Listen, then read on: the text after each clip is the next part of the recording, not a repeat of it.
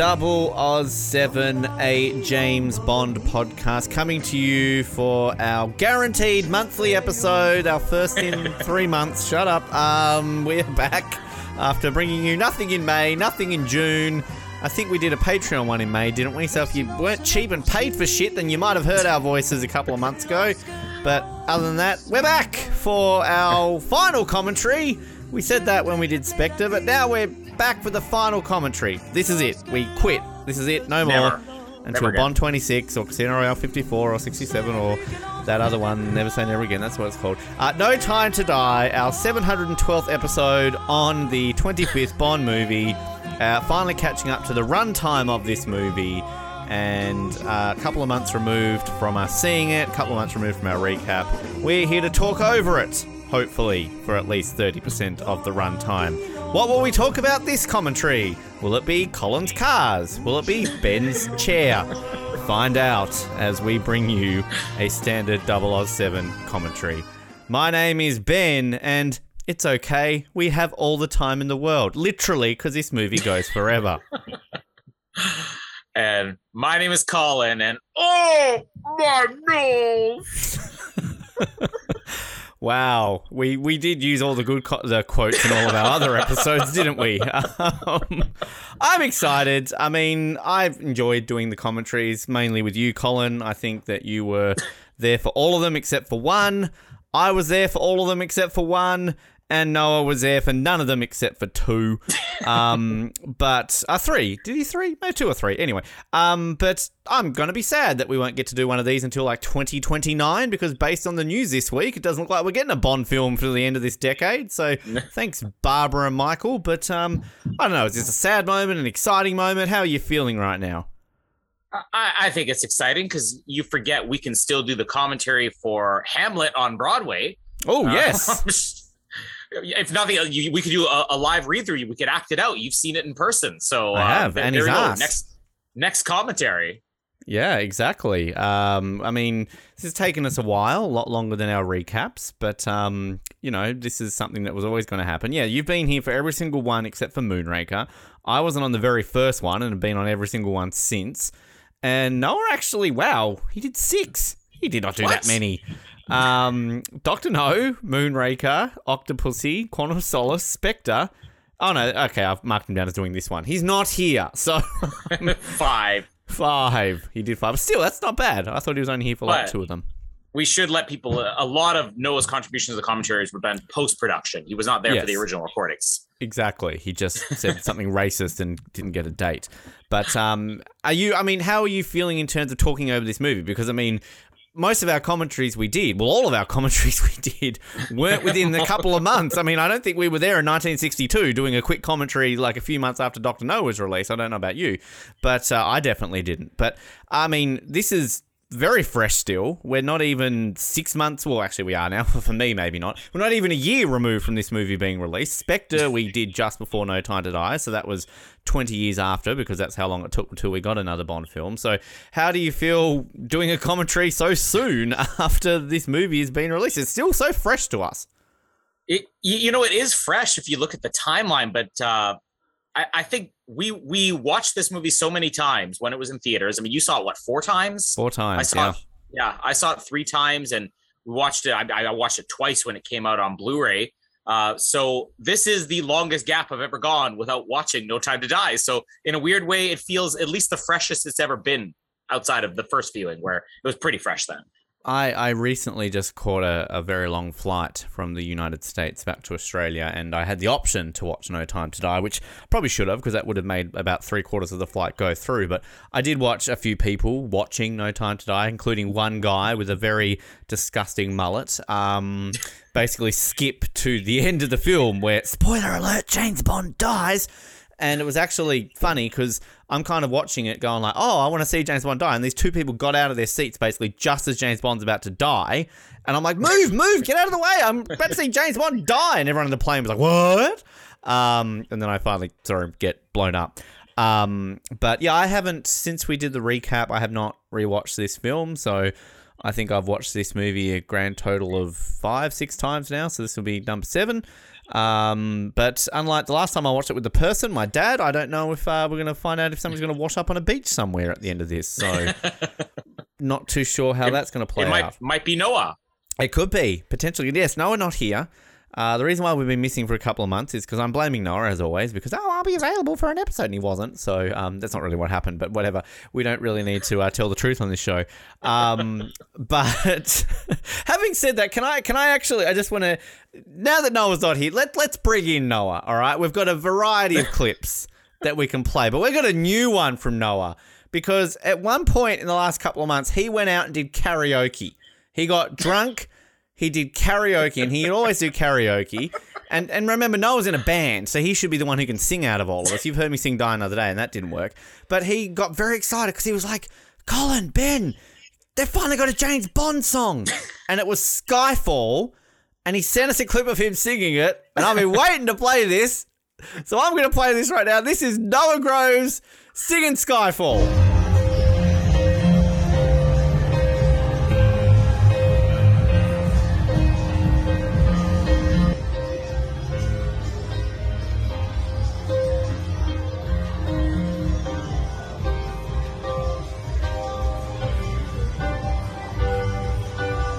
End. Hold your breath and come to. Feel the earth moving. Hear my heart.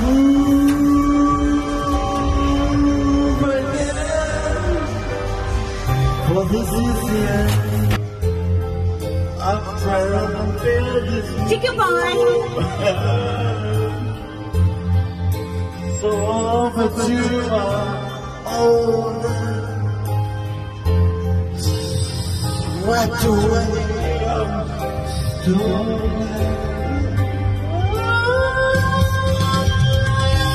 Let the Now I don't know about you, Colin, but um, I'd never want to listen to Fatty Esser again because that was atrocious. um, I, I mean, what did you think of Noah's singing ability? Does he challenge Adele with that at all? Uh, well, I think if nothing else, his drunken singing is slightly above his drunken podcasting. So, uh, yes, it's terrible, but it could be worse, and our listeners know it can be worse. What did you really think of that, Colin? No, no, no, no, no, no, no. Oh, I haven't heard that clip of you saying no for so long. I'm so glad that you uh, still have that there. Actually, Noah, what did you think of it? Oh, it's pretty gay. Yeah, it was pretty gay. Very gay, Um, yeah. ve- very, very gay, and that's a Ben fact. All right, we got to got to get these out of the way because we can't play these during the uh, the commentary. We know that. So if that's the case, let's play this. Thank you, Madonna. Um, anything else you want to get over and done with? Is Pierce here this week? I don't know. Colin, you've got some power Pier- every now and then. Pierce, Pierce, who would you rather hear sing that over Drunken Noah? Shirley Bassey. Shirley Bassey. I agree. I would too. I, I, I really would as well. Um, cool. All right. Well, that's fun. Uh, how this works uh, is basically um, get your copy of No Time to Die, queue it up, and when we count down on the magic word, we haven't worked out what that is yet. Uh, press play, and you watch the movie with us, and we will talk over it, giving you our expert opinion on this movie that usually doesn't ever stay on topic. Um, what are we going to use as a magic word on the countdown? Three, two, one. Dead. Uh, Ana de Armas or dead. All right. I went with my favorite thing in this movie. You went with your favorite thing in this movie. Somewhere in the middle, let's dead. Yeah, I mean, rip. I mean, he is literally dying in this movie. So, which I'm still trying to work out why this movie is called No Time to Die. Really, like, Can we just come up with something at the end of this movie to work out why it was called No Time to Die? No time to release. Uh, was what we're going for a while. Clearly. All right. So, uh, have you got your copy ready to go? How are you watching this, Colin? We never asked this in all of our other 24 things. How are you watching No Time to Die this time around? Uh, you know, I get the digital copy when you buy the Blu-ray, so uh, I have it downloaded on my phone. And I also want to uh, let people know we usually start it because we we see the lion, the MGM lion, right away, but they've got that new fancy logo, so you're just going to see the beginning of the lion graphic this time. Yeah, I actually am not sure as well because um, we worked out that there are different versions of intros because there's some have a Ooh. universal logo. Some, I mean, I don't know what I've got. Yeah, mine's totally from the Blu-ray release too on my iPad. What are you talking about? um, I actually funny story because everyone knows I download illegally, but I download this became available for download like two days before it was released in Australia. So I actually downloaded this like two days before I saw it at the cinemas. And I was so tempted to watch. I didn't even check it to see if it was a good copy until I saw it. But I've had this basically before I even saw it at the cinema. So anyway, um, all right, three, two. All right, are you ready, Colin? Sorry, are you ready? Yes, now I'm now I'm ready. Okay, all right, okay, all right, okay. Everyone get ready because this is gonna take a while. Three, two, one. One Dead. dead. Now Uh, I have the golden lion thing. It is very Yeah. fancy now, isn't it? Oh, Ars Gratia Artis. Uh, did I mention that Casper started drawing the MGM logo like a year ago, and he's You did, perfected it? yes. He's he's even got that art gratis or whatever on there. So we can spell, unlike me. Look at the. I've got the gun barrel. Is that what you've got now? Yeah, I got Craig shooting and going Now, black. not a fan of this. No blood, which, you know, some people have said it's because he dies and the guy in the, the gun gets him. So that's why there's no blood. Do you buy into that theory? I- would think we'd still see blood on Craig. I mean, he's using type of vaporization ray in this movie. He just disappears. We're about to see an immortal being, Colin. So, I mean, you know, anything's possible in this. That's right, Rami Malek. Now, this is the longest pre title scene. It's the longest Which- two pre-title scenes. Well, I was going to say we talked about this in our pre-titles, which basically, um, you know, does this work better? Like, do we just have the flashback? Do we have the titles? Do we not have the flashback and have the driving and the chase? And like, it's a weird blend. It's very weird. Mhm. Oh, and somehow I put on Chinese subtitles. I'm, I'm going to leave it on Chinese subtitles. Maybe I'll see what the translation is different. Please read them. Ni hao, ni hao ma. Um, I love. She's getting the Little Madeline. Yes, you do. Well, no, Colin. I'm not a pedophile all the time. All right. But you know what? I was I was a little bit concerned with this movie because I, I was looking for when this movie started, like things to date her age. And we see her playing Tamagotchi, right? I'm like, okay, well, you know, maybe Wallace that makes her the right age. Well, but but he, here in North America, I mean, I know Wallace and Gromit was around through like I think even the late '80s, early '90s is when the short started, but it wasn't really a thing here until the movie came out. So I was Mm. seeing Wallace and Gromit, and I'm like, man, Craig is really sick. Like this I love- woman's what, 23? I love the gun with the bleach. We know that's obviously a reference to Spectre. Um, no, it was big here. Oh, late nineties, early two thousands. Because I remember when Chicken Run came out, which was a few years before the Mhm. movie. That was huge because it was was that Aardman Animation or whatever they were. Yeah, that was like their Um, first feature. Yeah. So no, Wallace and Gromit was big. I think late nineties. I want to say. I feel I was in primary school when Wallace and Gromit was a thing. Love Wallace and Gromit. I've I've only ever seen the movie, so uh, I don't know about the the shorts. Oh, the three shorts were brilliant. Also, Oh. um, like Safin, yes, we're going to talk about him, but yes, sadly. I just like the mask never explained. Kind of Mhm. creepy, but like whatever. Um, why is he immortal? Do we ever? Baron Samedi. this is the reboot. Like I'm not as like I get the whole criticism where people are like, "Oh, he doesn't age," but I mean, my defense of that is you actually don't see his face in this. You see like a corner of his mouth. So I think it's easy to explain that he, for all we know, like he could be like a little kid under that mask. We only see like the corner of his mouth. Uh, my criticism of Safin is that he's boring, but uh, I'll, I'll complain about the immortal thing as well. but He's the just, mask is creepy. well, he's creepy when you have him in the mask. I mean, I, and yeah, okay, like we're gonna get into lots of disagreements over Safin. Like there there are elements about Safin that work, but he's so underutilized in this movie, and the performance I think is just so the opposite of what it needed to be. And this isn't a knock against just Rami Malek because I, as I've said, I've seen Rami Malek do other things where I'm like, oh, that's what I want to see him do with Safin. I just, yeah, like I, I, I, I still stand by the fact that I think he's the creepiest vi- villain in the history of Bond. But like, I, I also calm down. Um, I also don't, um, I don't get his plan, and it, it like, it's still not explained what the fuck he wants to do. And also, I actually watched a video just before this where they made a solid point about this is like meant to be the most personal Bond movie of all time. He's got a kid. He literally dies and sacrifices himself. Shouldn't the villain basically be like like it should be like a Blofeld? Yeah. kind of like somebody who means something. Like like it, there's no reason that.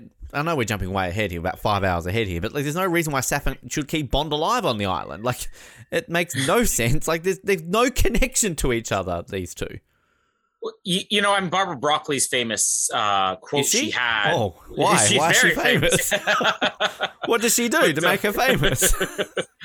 but like that that quote that she's always had where she talked Daniel Craig into doing this, like there's still some story left to tell. Like nobody really believes that they had planned out this series from the beginning and that they somehow Yeah. left. Oh, we we we had plans for a fifth, but I, I 100% believe that they had an idea what they wanted to do with Bond. They wanted to be able to tie everything up with Blofeld, but then they thought Spectre might be the last chance, so let's do it then. And I also 100% believe that they had an idea that they wanted to use Madeline more than once and that they wanted to do something with their story. But because they didn't know which was Craig's last movie, unfortunately, we kind of got Craig's personal story in Spectre and Madeline's personal story in this. Whereas if they had known we haven't signed for five movies, I think this would have been flipped. I think Safin probably the villain in Spectre and Blofeld probably the villain in this one, which would have been the right way to do it.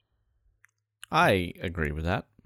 I would almost go out on a limb and say, um, Silver should have been like, maybe I don't know, like have something with M like that would have been a good ending with it. M and Bond die together. Which she just wearing like UGG boots out in the ice. Well, isn't that what you wore in 2001 or whatever? Well, UGG boots are Australian. Are they? Yes, very Australian.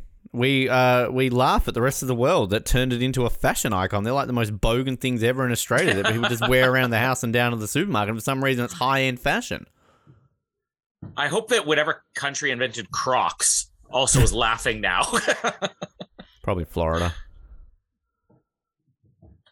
Which, like, the other creepy thing about, which again adds to the fact that, ah, say Fanny Man, that he's the creepiest villain. He's in love with her right now. She's like nine. I mean, what's he meant to be? Yeah. Like 15 or something right now? But, like, there's a few things that all you need to do is a line or two to explain this. Like, him surviving. Say he's got a bulletproof vest. That's all you need. All you need him to do is open up his jacket and go, oh, thank God I was wearing a bulletproof vest. That's all you need. And then, I don't know, have some sort of line or scene here where he's like, I'm Safin and I'm a pedophile. I love you. I don't know. Like, it, because that just makes no sense Play later on on. Play up on it later on, even if you want. Like Yeah. have Craig address that. It's like you've been in love with her since she was 12 years old. Really? Have him, like, right there on a cliff, jerking off over her in the water. It's like, ah, Madeline. Which Speaking is what Craig was doing right before that shot started. What a beautiful man. What a beautiful car. What a beautiful part of Greece we're in right now, Colin. I teared up. I teared up when he said this, and then they play the music. I cried a lot in this movie when I first watched it. Cried a lot waiting for the movie too.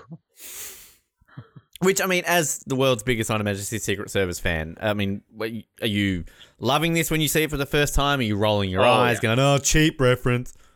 No, I, I I was turning right to Jamie. I was like shaking her arm. I'm like, "Look, they, they just quoted Her Majesty's Secret Service. She's yes, yes, I know. I saw it too. And they're playing the song, they're playing the music.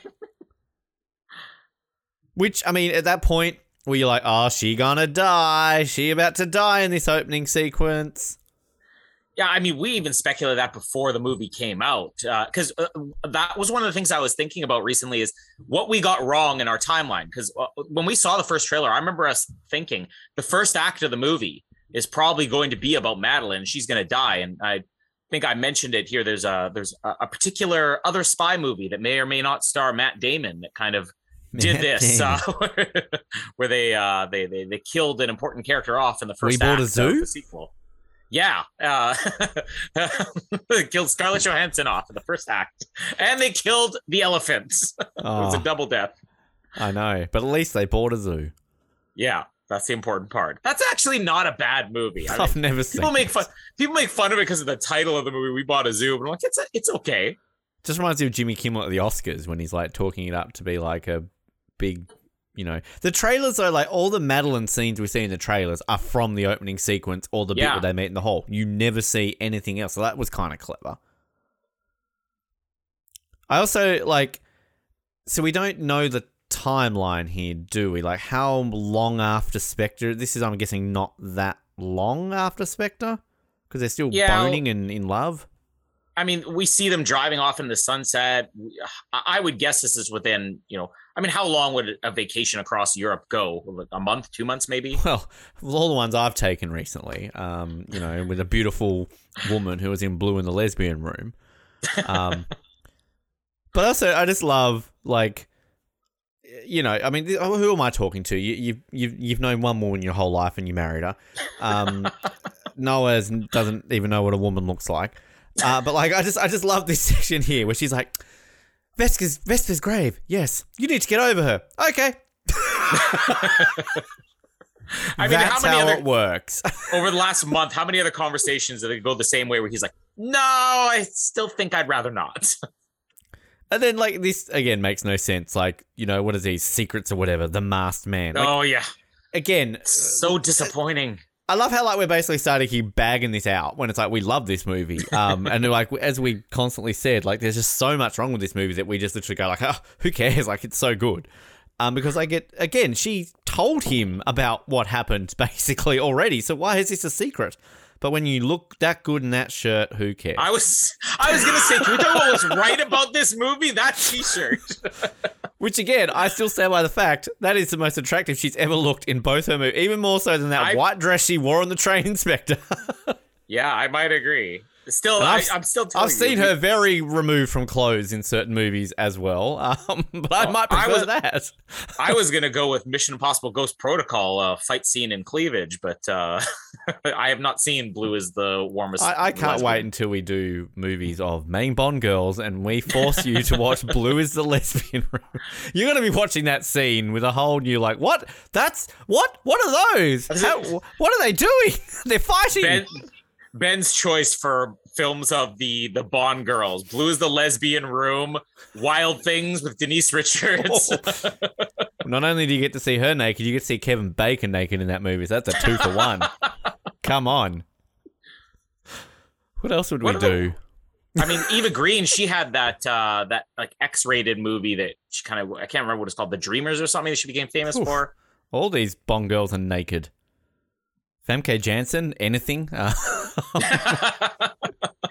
who cares? Olga Kurylenko. yeah. Judy She was a Bond girl? there was that one band episode of uh, As Time Goes By where she was full frontal. Her slapping people. Which I'm sorry, no, Will Smith, you can't have the spin off. That's Judi Dench's thing. yeah. Stop trying to steal our stuff, Will. Now that you just joined her and winning an Oscar, Look, oh, it's oh, look the at Greece. Acropolis. Greece looks beautiful. they literally call it the Acropolis. Again, Acropolis is not just one then- building, it's a type of And- building. And again, I was I understood that they were they filmed this in Italy and stuff like that, but but it, what I was asking was, oh, wait, but they said the Acropolis, so I was confusion. You do know that know the Acropolis is. Colosseum isn't the only Colosseum in the world. There are other Colosseums in outside of Rome. Well, then call it like Vespers Acropolis or something. That sounds like a I- sex we also- talking about talking about young girls too, like the, the fact that they they made Vesper 23 years old in Casino Royale. We talked about that, didn't we? Like, there's no way she was only 23 in that movie. She's like what the secretary in charge of like a million dollars from the U- UK government. Like I couldn't even drive when I was 23.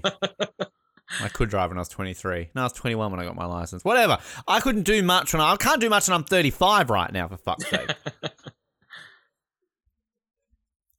Which, again, this scene, was like, oh, sad, and then boom. Which, I love oh. how, like, James Bond, like, survives this. So, kind of with my dad. He's probably alive at the end of this movie. I mean, he survives Yeah. that explosion. so, I mean, what's a couple of extra missiles on top of him? and that that's that has to be the best jump scare I've ever experienced. And Bond isn't known for them, but t- that's one of the reasons why it works so well because I didn't expect that we'd get something like that in a Bond movie. I remember when that came up, I'm like, I don't know. When Verity turned around in Die Another Day, I was like, oh, it's Madonna! and I think the other audience was like, "Oh, what's going on? I do love the editing here, though. I love the whole ringing in the ears, Yeah. kind of just the way you can't like. That's clever. I like that. Mr. Fukunaga. Does it make you angry that Daniel Craig could be blown up, covered in dirt, and still look more handsome than we could ever dream of? Oh, again, having been probably like three meters from his perfectly shaped ass, um, and that was above him. I was in what probably a meter from him in person when he waved at me. Um, I've seen it in person, and it's yeah, that that that's an attractive man. And that's in his 50s. Also, have we established? I don't think we've done an episode. There's little baby Harry Connick Jr. Um, uh, do you know Corey Fukunaga? I think's been cancelled now. Did What? you hear For about what? that? Oh, I think like he's one of these people who like bully people on set or something like that, and was like trying to Oh. get into the pants of people. So, um, yeah, since uh, we last did an episode, I think we've lost Corey Fukunaga to the uh, to the woke police. So sorry about it- that, world. It depends. Was it Craig's pants he was trying to get into? If if so, we understand. Well, I mean that should be completely acceptable. But um, I, I'm just double checking my facts here. I don't want to Larry the Cable Guy this or whatever it is. Um, yeah, one month ago, he needs to be stopped. Sources say Corey, Kerry Fukunaga abused his power to pursue young women on set. So maybe he was after like little baby Madeline. I don't know. so yeah, um, we might not be getting but- Corey Fukunaga back for another Bond movie at this rate. You know, outside of this, aren't the only things he made True Detective and Beasts of No Nation or whatever? I, I think those were like all male things he did. So obviously, I- it wasn't the. Colin, I didn't make the accusations, right? I read the headline, okay? That's all I that's all I bring to this podcast, okay? I'm a journalist who doesn't do his job right. And that is I've never noticed Cyclops' like pretty cool jacket there. Yeah, well, you know, we we we all finished this movie the first time. You know, Yes, six months later for you, uh, and we all kind of had the same reaction. Like we didn't expect we'd get a henchman, so we're pleasantly surprised. Although we don't think that Cyclops will go on to be a classic henchman. The more I watch this movie, the more I'm convinced Cyclops is a classic henchman. This is like Stamper. When when I saw Tomorrow Never Dies, I wasn't like, oh, Stamper's great. But then the more you watch it, you're like, Stamper's the best henchman they have in that era. I just quickly, I love like this is like the bits I love with Craig and just like the weird little subtle humor that they add. Like it feels like that feels like a Roger Moore moment right there when he kind of Yeah. just looks. He's kind of got that look on his face, like hmm, illuminating, like an eye, like falling. Like yeah. that's that's part, part of why I love this movie so much. It's just because they bring back this stuff finally after like you know they did a lot of it in Spectre, but I mean there's other bits here like you know he's about to run through a crowd and it's kind of like very Roger Moore, and then you get like that epic jump there. But um yeah, I'm with you with Cyclops. I it's you know they promoted Spectre with uh, Dave Bautista of course with Hinx and kind of that was you know he was fine, uh, but I mean the Craig era just has had no henchmen really. So Yeah. um, you know, it's not a very high bar to to go on, but I think we've had two decent ones. I mean, they're better than Vargas. So Anybody's better. You guys ranked Vargas way too high. When are we finally going to get you owning up to ranking Vargas way too high? because Vargas made a thing because of us. All right, It's a vanity ranking. it is a very much a vanity ranking. I, I would re-rank Elvis higher now that I've seen Elvis. It's a good movie. Uh, so I want to re-rank him and his neck brace. I, I can't look it up right now because my phone is occupied, as is my computer. But uh, I saw a trailer for something with um, Léa Seydoux that was coming out. Um, Would you like me to look? Colin, look look it up. Yes. Uh, Blue is a lesbian room too. uh, Lesbian room harder?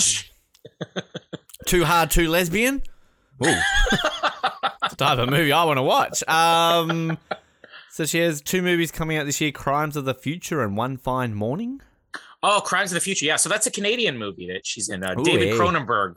We watched uh, uh, Dead Ringers. Uh, Oh, Viggo Very- Mortensen, Kristen yeah, Stewart. It, it's it, it looks weird. Like, uh, I mean, it, this is what David Cronenberg's known for is like kind of like, oh, that's unsettling, unsettlingly grotesque. Not like disgusting grotesque, just like I feel uncomfortable watching this. But uh, yeah, she's she's now she's now officially adopted in Canada, I guess. Well, she's like half French, so she's half Canadian. She knows half our languages. The the yeah, the One Fine Morning is a French German drama film. Ooh. Um, no sarcasm there. Ooh, the French and Germans are finally coming together after all these years to make a movie with Léa Seydoux in it. Oh, Sheep Boy. I love Sheep Boy. Actually, Cary Fukunaga was um, molesting those sheep. He's part New Zealander. the sheep are the ones who are canceling them. We know that uh, Lee Tamahori would have been doing that. Ooh, brew. Those sheep are pretty sexy. Put a wig on them. Which I kind of like. If this was a Roger Moore film, he would have run over those sheep. oh, Baba. Still does make me sad. This was the first movie that we never got Roger Moore's op- opinion of. You know, just on Twitter. oh, he Not He sure I agree loved with. James dying, but they tried something different. Well done, Barbara and Michael. would he ever criticize a Bond movie? He I don't think he liked Die. Another Day. I think there was like, um, oh, really? I'm pretty sure there was something like, oh, because you know how they did the whole royal premiere and like Yeah. the Queen and all that was there. I think like Roger Moore was there, and I think he was like quoted as saying like, I think they've gone a little bit too far. Um, I've got to find it. Like I did read it somewhere. Of course, it was Um, Die Another Day. I'm pretty sure it was Roger Moore said that. Um, no, I'm gonna find this. This is annoying me now. You watch the movie. Gosh, Um, this this sequence. Did we do? A, we did this in the Hall of Fame. There's uh, so I- many in this. I think. Well, Bond, Bond dying and Felix death. I think are the two that.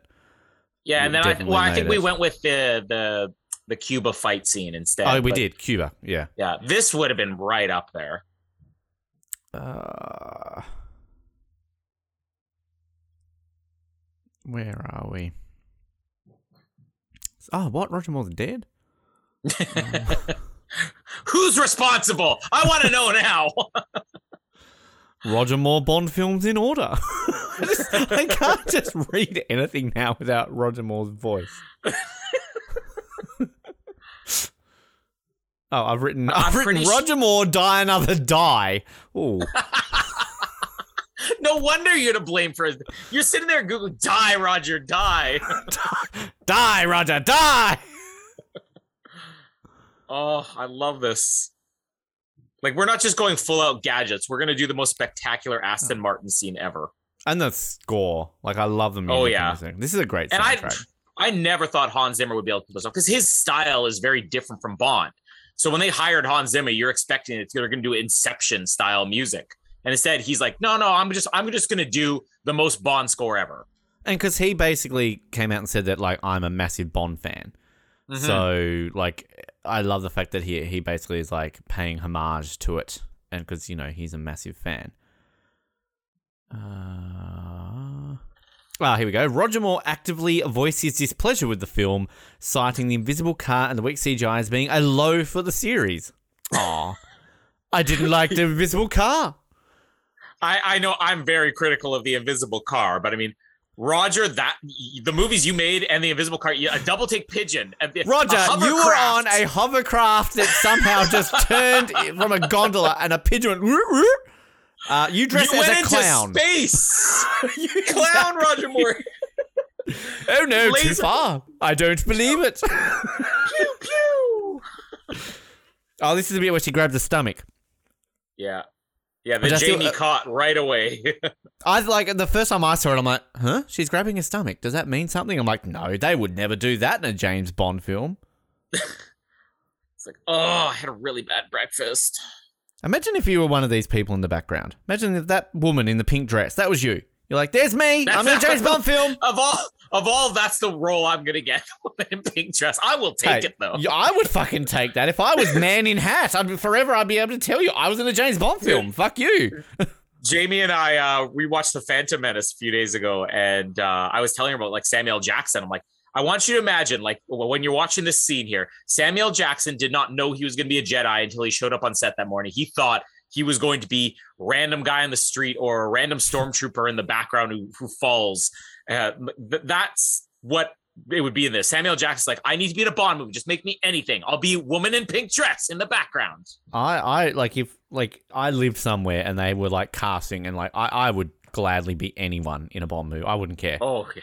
Star Wars movie, Bond movie. I want I want to be like on James Bond wiki as like man in pink dress was played by Ben Waterworth. I want to be idiot who's sweeping 10 feet above ground level. Yes. Oh, Billy Magnussen, there's his name. Ana de Oh, Armas, there's just- the name. Can- Can we just already address the fact that Ana de Armas, uh, the trailer is out now for her Marilyn Oh. Monroe movie that she's making. Oscar buzz Eh. around her.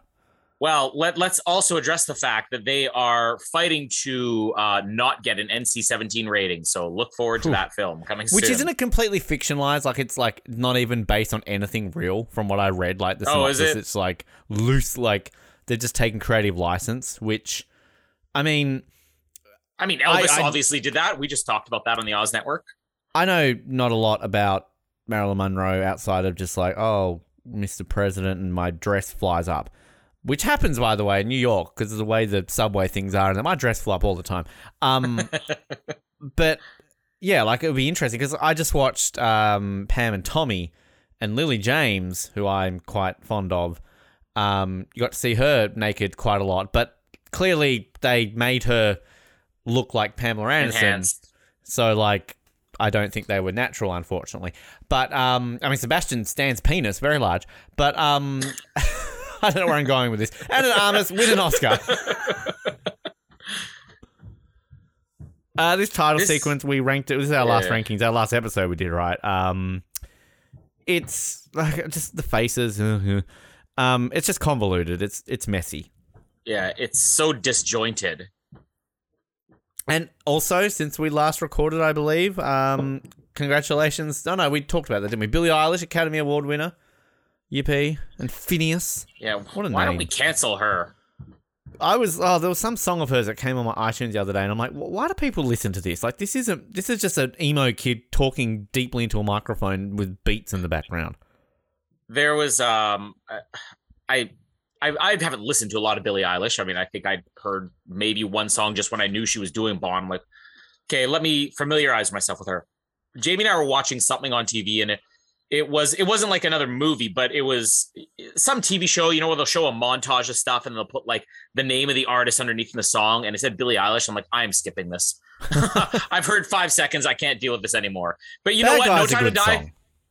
No Time to Die might be her best song from the ones I've heard. That's the Ah. unfortunate thing. Bad, Bad Guy's a good song. I'm just I'm That's- so over like this trend of everything has to sound like so somber and and acoustic and and dreary. Like let's bring fun back to music. Sad Boy Rap destroyed music. Thanks, Drake. Canada's contribution to music. Hey, we still got the Weeknd. He's fun. He's not Sad Boy Rap, though. He's fun. No, but he's fun music. I'm saying we got fun music in Canada. Well, Justin Bieber's from there, of course you do. I saw Avril Lavigne celebrating 20 years since the release of Let Go. Went to New York and posed on the same street, and she looks quite older now. So that's Is, sad. is there something wrong in Canada though, where Avril Lavigne's got a disease, Justin Bieber's got a disease? something wrong with Avril Lavigne. She's got a disease, Colin. Get over it. Well, but no, but now Justin Bieber's got a disease, so don't be Does a he? pop star in Canada. Oh, he's got something. You haven't seen that? He uh, something where his uh his face has like a, a sporadic paralysis. Like he actually put out a video. No, it, it looks like like look it look it up. Apparently, his wife has it too. So they're speculating like you know, oh, it could have been like a vaccination related or something like that. But uh, uh, basically, he, it looks like he has a stroke, but it's like it comes and goes. He'll have like hours of the day where his face just droops. So it's, His wife is uh, related to Alec Baldwin. Isn't Alec Baldwin's like his niece daughter. or something? Daughter. Oh. Uh, anyway, uh, enough of disease-ridden Canadians. Um, he's our beloved, not Boris. Uh, Why do people not? I don't get why. I have not read from anybody outside of our circle who didn't hate Valdo, but I'm like, he is one of the best things in the movie. Like, did those same people hate Boris? I I don't get it because like the minute he came on screen, I love this guy. Like I was just like, oh my god, this guy is amazing. I put the ball in your soup. the only thing I don't like about his character is they just randomly turn him racist at the end. It's like, what? Yeah, Where did that come from? yeah. I I mean, he's he's working with a woman of another race here. maybe they're just like, do that. maybe they literally think like, oh, people are liking this guy too much. Um, fuck, he's racist just as he dies. But like, it, it's it's just it's it's annoying when you have to throw something like that in there just randomly because you have an opportunity. If you want to make that part of the character, have it be where it's like, oh, you may touch my soup, but not Indian woman.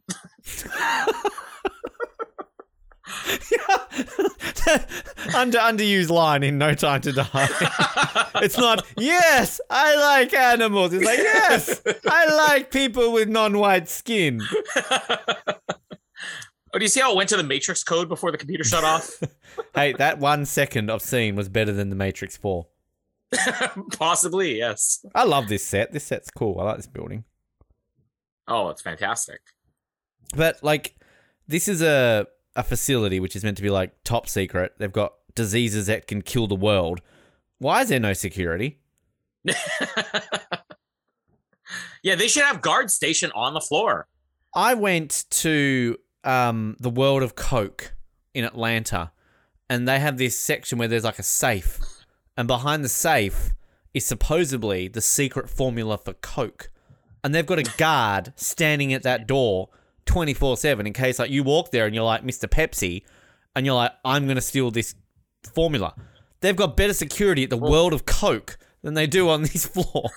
Forget that. When uh, uh, I think I mentioned it before, when we when we were on our honeymoon in Nassau, they have armed guards in dollar stores. Like we went to do, we Mm. went to a McDonald's and a dollar store, and there were armed guards. And it's not what you think. It's not like a guy sitting there with a machine gun, but it's just you could tell they have a weapon, and that's their guards. Like no matter what your business is, you will have a guard on premise, and yet Well, these in- people don't. New New York, it's like you go through the train stations and they literally have the military standing in there with like. Having said that, when I was in New York, there were just random shootings happening like every day on the subway. It was pretty safe. It was like you just read, oh cool, random businessman gunned down by random stranger on subway on the loose. Sweet, I'm on the subway reading this right now. I feel very safe. Um, but again, London, they're very, you know, oh, ch- jolly hood, we've got a disease that could kill the world. Damn no one cares about us. Have some tea and some Ebola in your soup. Wouldn't it be great if right here Valdo just picks up the phone? He's like, "Yes, we have it, sir. The recipe for tomato soup." the secret formula for Coca Cola. it is in my hands. Mr. Pepsi, we win. I also found the Colonel's secret 11 herbs and spices. Oregano. I did not expect that one. Oh well.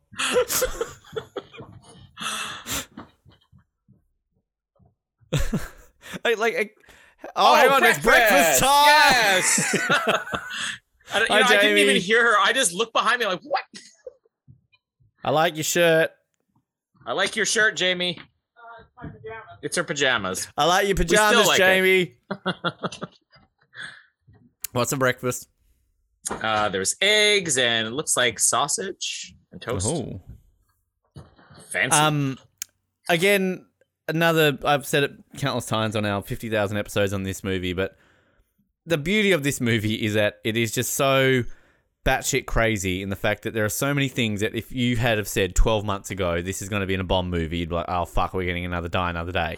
Like if you had have said we're going to get a scene where they throw a missile canister that launches green dots, which turn into magnets, to which somebody is thrown down an elevator shaft and wears a magnetic suit, which makes them float in midair to survive falling down a shaft. You'd be like, oh god, die another day. What the fuck is going on? But you just see that and you're like, ha, that's funny.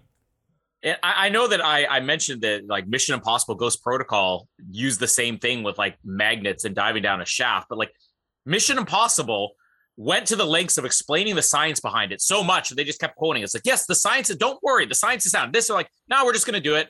No explanation needed. And again, are we? Woo, we're- what a man! Look at that bulge in those shorts. Um, the um, way too distracted to even think about what I was talking about. Um, it's M's fault. This entire movie is M's fault, basically. Don't spill it on your shirt now, Colin. It's a nice shirt you're wearing. You've got a mouthful of egg. I'm So so professional I'm gonna- on 007. keep talking. I'm going to step away to get a baby wipe or something. Colin Colin has literally just dropped egg all over his shirt. Oh, this is why this podcast doesn't win awards because, you know, Ugh. here we are just talking about egg eating breakfast live on air. I'm going to tell you the best thing about having children that are still in diapers is you have baby wipes everywhere, which come in handy in every room. My mum used to just have a habit of, we'd call them wet ones. So we'd go out and she'd just always in a handbag, a purse. Gotta have my wet ones, gotta have my wet ones. Oh, we'll probably keep buying these even after the twins are out of diapers. Another solid point here, um, as we get the Die Another Day reference here with the Delectado. Um, I get they're secret agents. You know, I, I get they've got to be all mysterious and shit, and I get the audience needs to be like, oh, who could it possibly be? Even though we actually have seen Felix in the trailer as we're about to get Naked Craig. Give me a moment. Mm-hmm. I like to brush my teeth too. Does he always Um, leave his toothbrush outside? Like, how riddled with bacteria is it? Man, you could almost see his pubes in that shot. Craig doesn't have pubes. Come on, that man is bare as a baby's bottom. Um, but like, why does Felix just be like, "Hey, I'm gonna show up to his house and put a cigar down and half a thing. He'll know what I'm talking about." He could either do one or two things: write a note, "Hi James, in town. I'll be at the Cuban bar in Jamaica," or B, just wait for him there. Like he literally is about to go. Like, oh, let's go somewhere quiet. James Bond's house is pretty quiet. Yeah. Also, by the way, Out that the was way. Naomi before that. Naomi, we we established that that that was Mm-hmm. Naomi that he drives past there. I just Um, I just imagine Felix's notes now. It's like, "Hi James, sorry I missed you. Let's meet up later. Sincerely, Felix Leiter, your friend." P.S. Monica's doing well. Um, and also another thing I thought about. Oh, there's Billy. Look at him. There's Mm-hmm. the Book of Mormon. I saw the Book of Mormon when I was in New York. Great show, by the Oh, way. I did, recommend yeah. it. Um, why does Naomi even go to Jamaica? Yeah, there's no reason for her to go there. I mean, they're like, okay, we got to make sure that Bond isn't going to help them, but like, she's not asking him for help. She Send literally kill Bond if that's what you want to do. she literally goes out of her way to wear a wig, pretend to be like a local, to half seduce him, only to be like, yeah, just don't bother me or I'll shoot your knee. By the way, I'm 007. Okay, bye. Like, Yeah, like, couldn't why he did- show up to Cuba and she be there and do exactly the same thing in Cuba? I know you're going to disagree because I you're disagree. apparently ra- racist, but like, she looks so cool in this scene. She's got a wig on. Well, the, no We the sunglasses. Ah, I, I don't disagree. I don't disagree. I do agree. She does look cool. Um, I have nothing against anything the way she looks in this movie. I just think the character is just a poor character. I just, I just worry for the taxpayers of the United Kingdom who probably forked out a cool fifty grand on her trip to Jamaica to wear, to wear a wig and go, don't get in my way, and get on a plane. Like, I mean. I'm sorry, it's a bit of a waste of money, MI6. do you know one thing? this Ah, is going to sound Billy. weird. One thing I do like about the scene is that they're all sweating. Well, wouldn't you if you're sitting next to Billy Magnussen, um, Jeffrey Wright, and Daniel Craig? That's just natural. I love it. You're the guy. You're the guy. I actually saw, like, in Macbeth, the weird scene in it. It's Macbeth. Um, Daniel Craig drank a one beer on. the one scene where he's Macbeth. oh, it's that famous Macbeth scene. He in drank a beer. He- I saw Daniel Craig drink a beer on stage. This sounds like the weirdest Macbeth ever. It was like it was it was odd. Um, I mean, again, I don't. I think I, I thought Macbeth had naked witches in it. At least I was telling you, my version I saw in high school had naked witches in it. I mean, there Um, are witches. I don't know if I've ever seen them naked. This version had like three hipsters in a kitchen. I'm telling you, it was like modern They replaced Macbeth. the witches. They, they replaced the witches with neck beards. That's your version of Macbeth. It was, and like the the way it started, like you had this guy on stage who I thought was like the stage manager. He's all like, "Hey everyone, thanks for coming. Oh, COVID, lol. Um, by the way, today was Shakespeare's birthday. I bet he says that like every night." And then he's just like welcoming to the show and all sort of stuff. And then out of nowhere, he's just like, "Oh, and one more thing." And he kind of turns, he just like turns, and then the stage, the play starts. You're like, "Huh." what just happened? Daniel Craig's on stage right now. He, he he stripped off his clothes and started going bubble bubble toil tremble. You actually like it was. I think I said this in one of the episodes, but because the position where I was sitting, um, I could see basically to the side of the stage, so I could see it like when the actors would come on and off. So like literally before it was starting, I could see Daniel Craig like just. I sort of, oh my god, there he is! He's standing there. It's Daniel Craig. Sort of hyperventilating. That was the same when I saw the um the Jurassic World screening. I was like in a position where I could see the side thing, so I could like all of a sudden I was like, oh my god, there's Jeff Goldblum and Bryce Dallas Howard and Colin Trevorrow. But there they are. One thing I actually really like about this, uh, I don't think we've talked about, is um, Nomi and Bond. Like the way that this scene's introduced, there's like there's sexual tension, you know, and it, it, it's basically like Sexual. yeah, Bond's like we're go- we're gonna bone, but then that's obviously not what happens. And from this point on, they're just so annoyed with each other that there's no sexual tension at all. Like it's it's it's not nothing they went clearly out of the way to do. But here he's like, I'm willing to bone you, and then Before- within about f- five minutes, he's like, I'm not even gonna look at you. Before I rebut, um, I still love that line there where she's like, nice ass, because it seriously sounds like she says nice ass. And I'm like, well, yes, yes, he does. um, I see what you're saying, but I still stand by my fact that I said, and you and Noah laughed at me, that I think they've got no chemistry between each other in this entire movie outside of a bit of sexual tension there. What would you do in that? I just I can't imagine Colin being in a situation where a woman's proposition, like even Jamie, like before, like I don't know what happens on your birthday, but like like I just can't. You'd be, so- you'd be so uncomfortable. It wouldn't even be uncomfortable. I just wouldn't get it. Jennifer Jamie's Garner told- could be right there behind you, like naked and masturbating with a toothbrush, and you'd just be like, "So, what was it like filming Alias?" J- Jamie makes fun of me because uh, I mean, Yes, it's not so like this happens. Well, it's not like this happens now that we're now that we're married, you know. But uh, Oh, we actually did. We knew each other and, and worked together for a while before we were ever uh, together. But uh, she said she said that like she would see there, there was like you know one or two girls who would be flirting with me. And she's like, "Yeah, you just didn't get it at all, Colin." I'm like, "Who flirted with me?" I'm like, "Apparently, I just don't get it." So it's it's not that far off base to think Colin the office stud. All the women are just coming up to him. Hey, well, baby. in a in all in all fairness, I was working in a workplace with a thousand people, and my job meant that I I literally interacted with a thousand people. Um, So just all these people were throwing you were the sexiest guy in this building. you were the James Bond of Alarms Inc. or whatever it was that you worked. Look. for. you you you go into a building with a thousand people, even Noah's gonna get propositioned at least once. Twice is not that I just, I just love this this image of like you just you know la la la let's go sell some alarms. I don't know what the fuck your job is, and then Jamie's texting me right now saying it's like, yes, you were that oblivious. here's Jamie sitting there at a desk going, "Oh God, he's so hot." And then all of a sudden, there's like Jenny over at Cubicle B. Oh, he's so hot. There's Rita in Cubicle D. Oh, oh he's so hot. you you literally used the name of one of the girls that Jamie said what can I say? I, I know the office politics of Canada. I have never been at any office, workplace, or anything. The rare times I've had a real paying job, and like I, I'm somewhat oblivious. I when I used to go out drinking and clubbing, like Noah, he still hasn't grown out of that phase.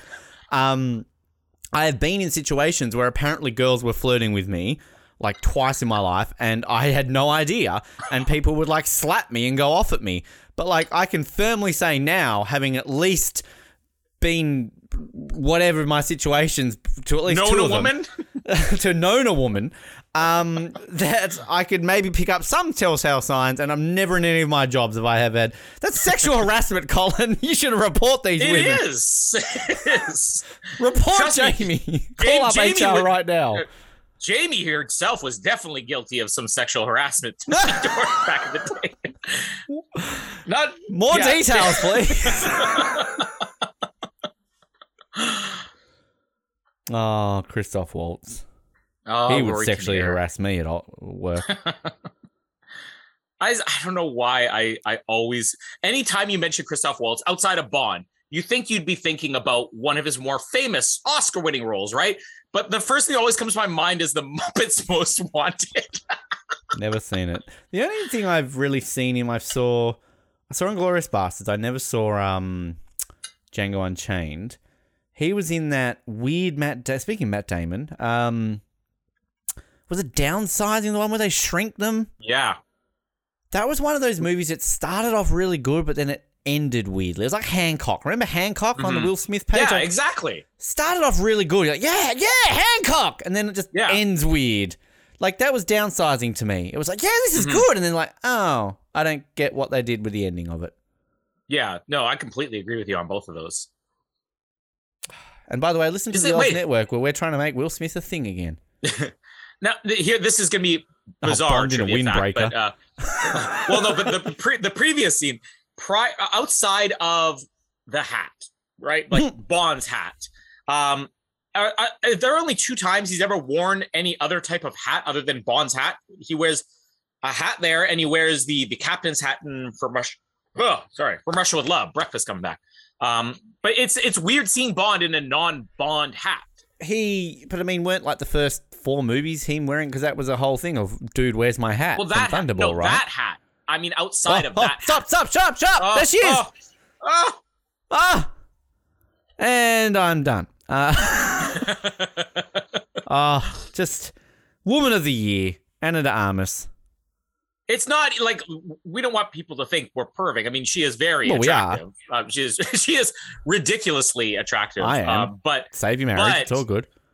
but like this could have been played by I don't know, like random Magnussen. ugly Billy Magnussen. I'm thinking random ugly girl or something like that, and she still Noah would be Graves. the best thing about this movie.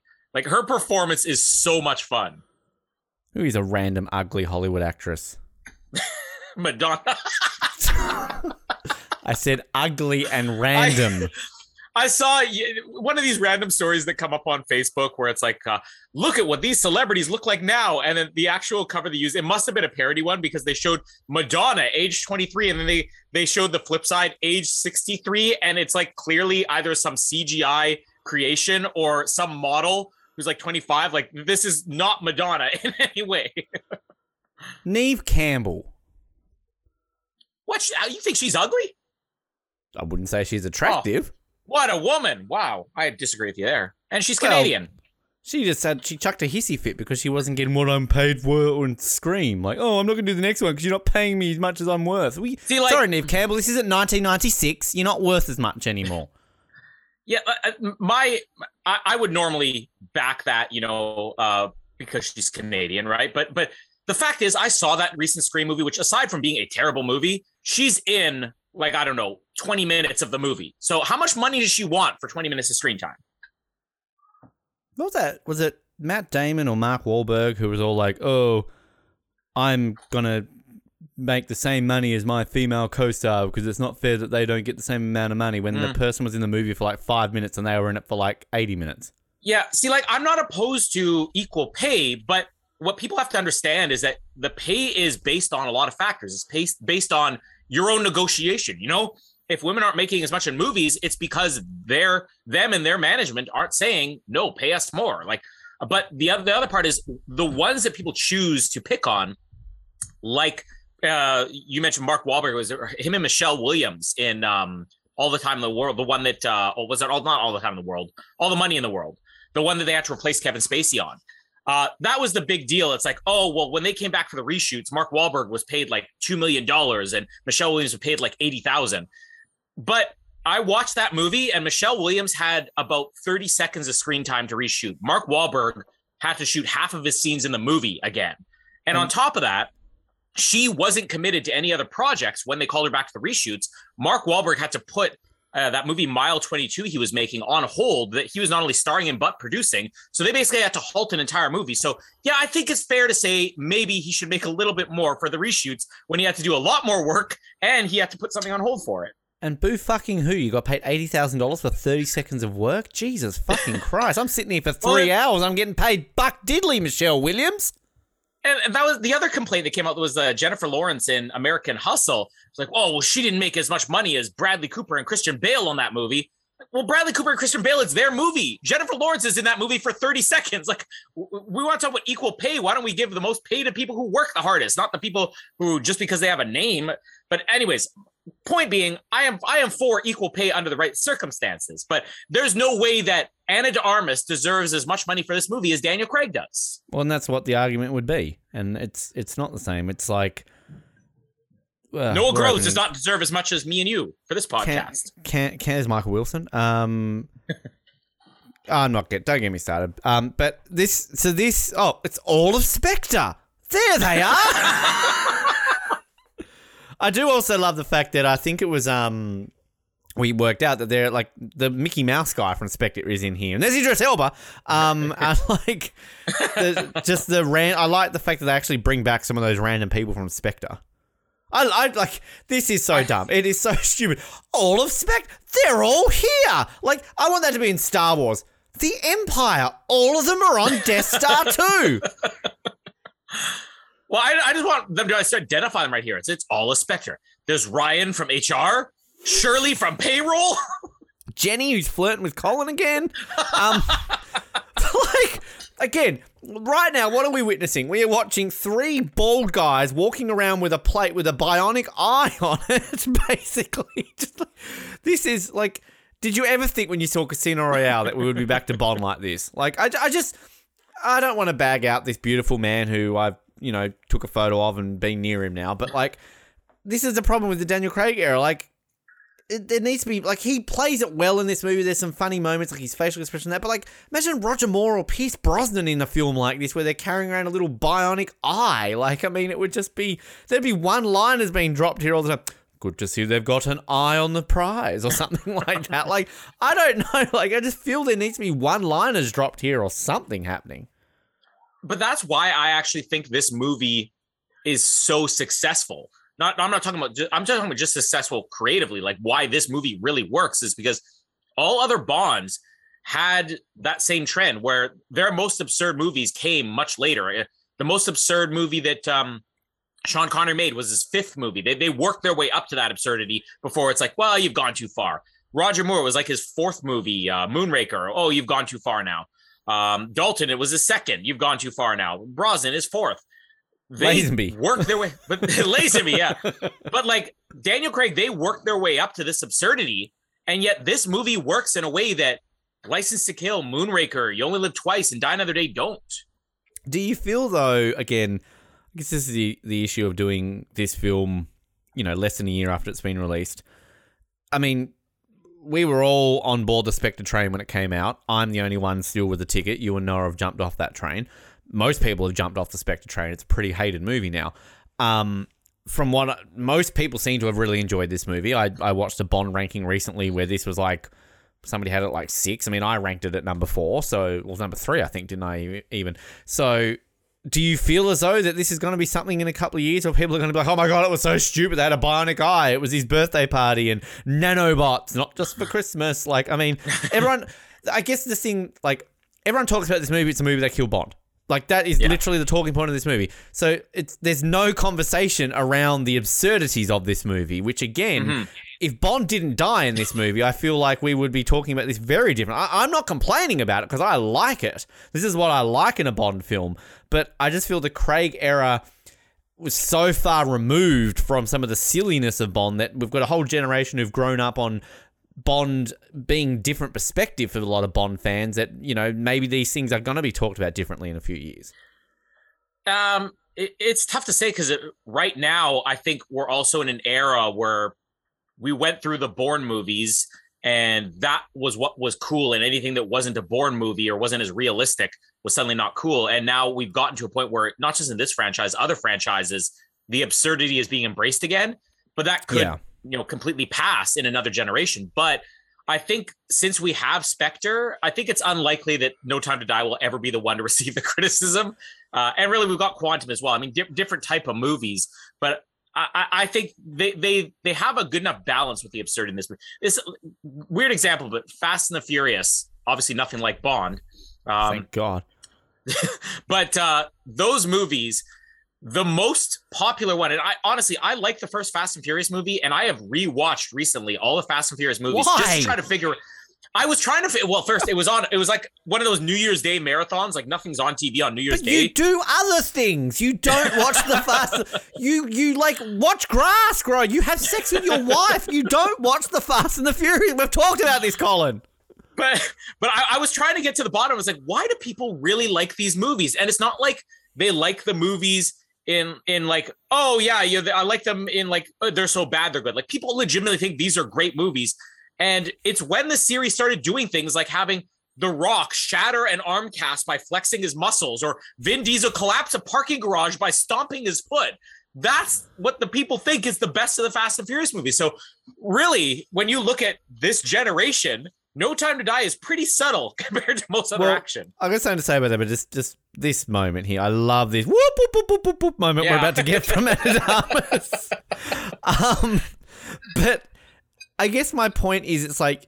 Yeah, Spectre and Quantum of Solace get the shit. As Colin's like scooping stuff off his I lick my plate. Don't worry. Um, like Quantum gets criticism for various reasons, obvious reasons. Spectre, I can. It's similar to Die Another Day in a way that I can see why people criticize it, but I don't buy into the criticism of Spectre on a different level to Die Another Day. But like, I don't think Spectre and Quantum of Solace are batshit crazy movies like in the things they do. I mean, Spectre maybe with the whole brother reveal, but I mean, Spectre's a pretty grounded movie. Um, this one just it's just I, I I don't like. I mean, we've talked about it before. Like Brosnan was beloved as Bond during that era. Like we grew up with that. We knew how much people talked up Brosnan. As soon as Craig came on the scene, people were like, "Oh fuck, Brosnan sucked," you know. Yeah. Um. So like, I don't see like we talked about this in the Craig era recap. Download now available. I don't foresee a world in which people are bagging out Daniel Craig because he is so beloved. But who knows? Like Idris Elba shock, rocks up, wins an Oscar for his first ever turn as James Bond, and people are like Daniel who? Like, I don't know. Like, I just, I, I will wonder. Like, I feel this will get something one day where people are going to be like bionic eye and nanobots and you know Blofeld's birthday party. Like, I just feel that may get something one day. I'm not complaining. I'm not going to be one of those people. Yeah. I love that stuff. But it will be weird that like every Bond has that uh that one movie that just becomes the the punching bag for their era. And it'll be unusual if it stays as quantum or Spectre for Craig because it'll mean it's the first time ever where it's not the most absurd movie that's the punching bag for a Bond. Yeah, I feel it will be Quantum. I I still stand by the fact that Spectre will come in cycle. I don't see Quantum coming in that cycle. I think Spectre will get something one day. I think The- the, weird- going to be like a for your eyes only. Whereas all of a sudden there's going to be something will happen and people go, well, actually, no, that was a pretty good film. Like, I feel Yeah. For Your Eyes Only is like that, you know? Tomorrow and Tomorrow Never Dies is getting Tomorrow to Never that Dies. point. Yeah. Yeah. Happy 25th anniversary to Tomorrow Never Dies, by the way. Yeah. And happy 39th to Octopussy too. Maybe Aw, uh we'll do some type of tribute. Yeah, we're going to do our 50th anniversary of Diamonds Are Forever. Noah! He's holding up for 51, the important one. I love uh was it the everything wrong with video where they get there and they're like bagging out Nomi for the thanks for the plane. Let me guess, she's probably left the keys in the ignition and you literally see that she's left the keys in the ignition. Also, do planes need keys? I've never flown a plane, but I don't see like pilot Jim getting in a, you know, United Airbus 777 and go, fuck keys, keys, keys. Shit, I left the keys on my dresser. Fuck. Guys, um, this is your captain speaking. Um, we've got a paperwork delay. Fuck, get me an Uber. Who knows how to hotwire a 747? Oh God. Oh, I, as soon as this, as soon as I see this boat, I'm always like, "Oh, Felix is gonna die." Oh. Spoiler. It's I done still- so well, though. I still feel so shortchanged for Felix. like, this should be the talking point of this movie. Like, I remember when I was watching this Yeah. for the first time, I'm going like, "Am I okay with them killing Felix? Is this a thing?" And I'm, I'm, I'm straight away going like, "Oh my god, we've got so much to talk about. They killed Felix. How are we going to Yeah. top this?" like, kill This him is off gonna be the- Inspector. like, The most something. controversial thing ever done in James Bond, the killing of Felix Leiter. Well, in all seriousness, Bond doesn't die in this movie. How are we talking about them killing Felix? I mean, we're still talking about it, but like it's it is so overshadowed. It was like, like, when I- I- Farrah Fawcett died. Rip Farrah Fawcett, but she just happened to die like within 24 hours of Michael Jackson dying. So sad, but no one remembers it. She also died in basically that day. But we've also all said this before. Like most people mistakenly think that Felix dies in License to Kill. Everybody forgets he's alive at the end of that movie. So th- that's why I don't think this is as big of a deal. You you can kill Felix later. They've done it before, right? I, I read The Living Daylights. I've read it. I read it. Not Living Daylights. Um, Live and Let Die. Thank you. It's right in front of me. Um, also, I, I looked at the rankings of you and Noah um, of the books. I couldn't remember where you rank things. And straight away, I've only read two books, and I've gone, oh, God, they're going to hate me already. I'm like three chapters into Moonraker. It's a lot of talking about Hugo Drax and playing cards. So, yep. Oh, Moonraker. I'll say this about Moonraker. When I reread it, I was surprised how long the card game goes on for. It's legitimate, like seven chapters of the book. Okay, I'm not up to that bit yet. I'm just literally up to the bit where he's like talking about, like, oh, great, I look forward to that. but like, uh, and, and still, that stuff is great because the it's it's a lot of like Bond just having fun, uh, you know, messing with him. But once you get past that, like, it is so hard to top Moonraker. In some ways, Moonraker's story might be better than Casino Royale. Uh, but Live and Let Die is an underrated novel. Yes, it is controversial. Yes, it is slightly offensive. But when you get to Goldfinger, I think you realize Goldfinger may be more harshly racist towards a different race than Live and Let Die is. I just quickly, I love that moment there when um, Book of Mormon Billy Magnussen is like, when he gets the gun. Um, yeah, I, I read the chapter with the N word in it uh, Mm. on a plane next to people with skin color that would have found that offensive. so um, that was a very awkward. I'm like, hurry up, read the chapter, read the chapter. Um, I just think I found. I know we're jumping the gun. We'll talk about this when we do Ben reads a book episode. But like, Live and Let Die to me, I was like straight away like, wow, you can tell why they made these into movies. Like, you just, it's so cinematic that book. It's fun. It is. It's- it's- Don't it's- you miss fun? That's that's the that's the other thing where I think Live and Let Die and Goldfinger are kind of separated. Like Goldfinger the movie, a blast. Goldfinger the book, yeah, a little bit dry. And when you deal with some of the racism towards Koreans in the Goldfinger book, that's why I think it feels harsher than Live and Let Die. Because Live and Let Die is just it's supposed to be ridiculous, you know? I just also love the fact that whenever, because the way like Fleming writes out the speech of like the African Americans, I just read that like Jar Jar Binks. I don't know why, but I do. yeah. It takes it takes a couple chapters to get used to uh, the writing style, and maybe "Live and Let Die" the book would be a little less offensive if he didn't write the way they talked, you know. Which also rewatching the Phantom Menace, I just want to say this: when people try to criticize George Lucas for being racist because of Jar Jar Binks, we talk about this on the Oz Network. Ahmed Best, who is from Jamaica originally, is the one who came up with the voice. Like it's not like George Lucas and said, "I want you to sound like like some Jamaican stereotype." No, no, he he brought the guy in and said, "Just do whatever voice you want to do." And he's like, "Hey, Mr. Jar Jar Binks." I'm like, "All right, you're hired." The Yeah, guy was the- being himself. He is not racist if he is Jamaican. the original cut was like, "Hello, my name is Jar Jar Binks. What's yours?" Yeah, that's like the the C3PO thing where he originally was supposed to be like a a, a cheesy used car salesman, and he's like, "Yeah, but Anthony Daniels is so British." See if you watch the uh, original Darth Vader voice when he's like, Yeah. "I want them alive." I do love the moment here, like the way he's like, "You're from Milwaukee." Oh, is that what I said? Oh, yeah.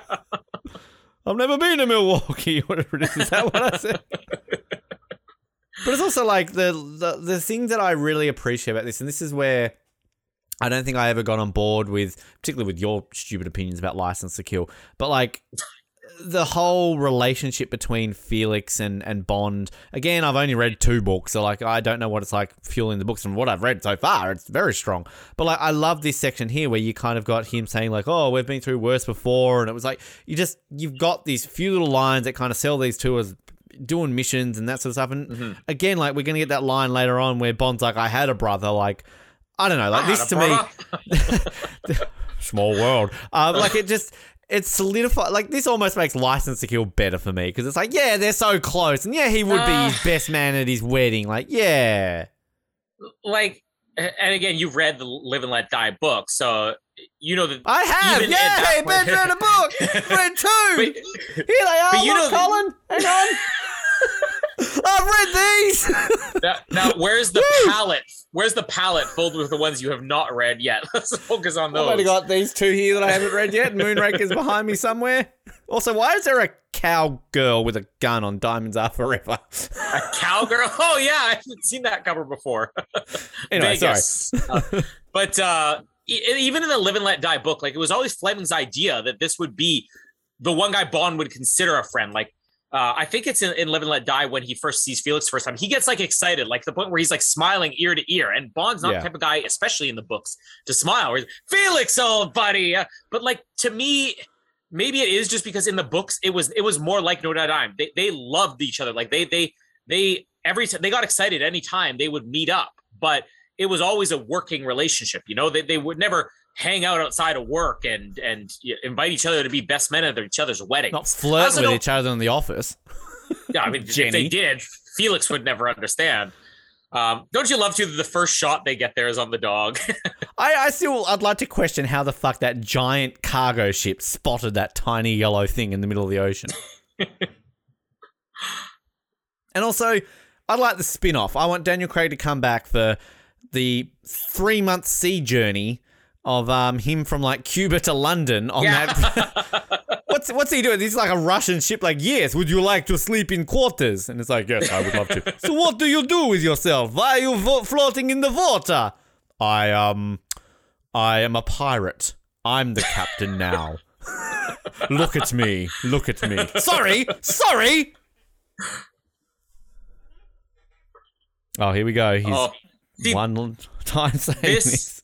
But this uh, this is also so great because the trailer built this up. like, Hannah it's gonna Stokely. be Sorry. it- it's going to be so dramatic, like James Bond. And in the trailer, you're expecting the reaction to be like, "What?" But like this guy has no reaction, which is even more perfect. He's like James Bond. He's like, "Okay, James Bond." Is that with B O N D? I want to find out that guy because this guy's going to be the new Hannah Stokely. He's going to be like the next big thing. I like that guy. Is it sad that we have now passed the most flirting we're going to get between Daniel Craig and Naomie Harris in this movie? yeah. I mean, It, it was five seconds.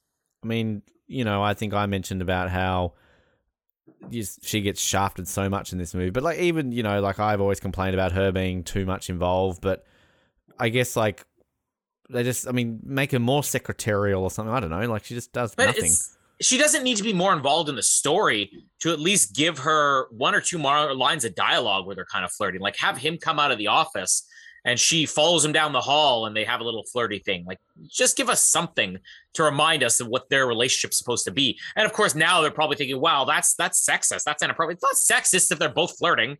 Maybe it's an HR problem. We'll talk about my former employer about that. Also, why is it sexist? uh, Like, uh, uh, women are allowed to be secretaries still in 2022. Exactly. And she's more than a secretary. I mean, this is like really Tanner is a secretary too, you know? Oh, they both Tanner. have it's not like Tanner's out with a gun in the field just because you're not in the field and you're working at a desk that's somehow demeaning. I love how like um the the news that came out during the week about how Barbara and Michael are like, oh, you know, we're probably not going to start filming a new Bond film for at least another two years.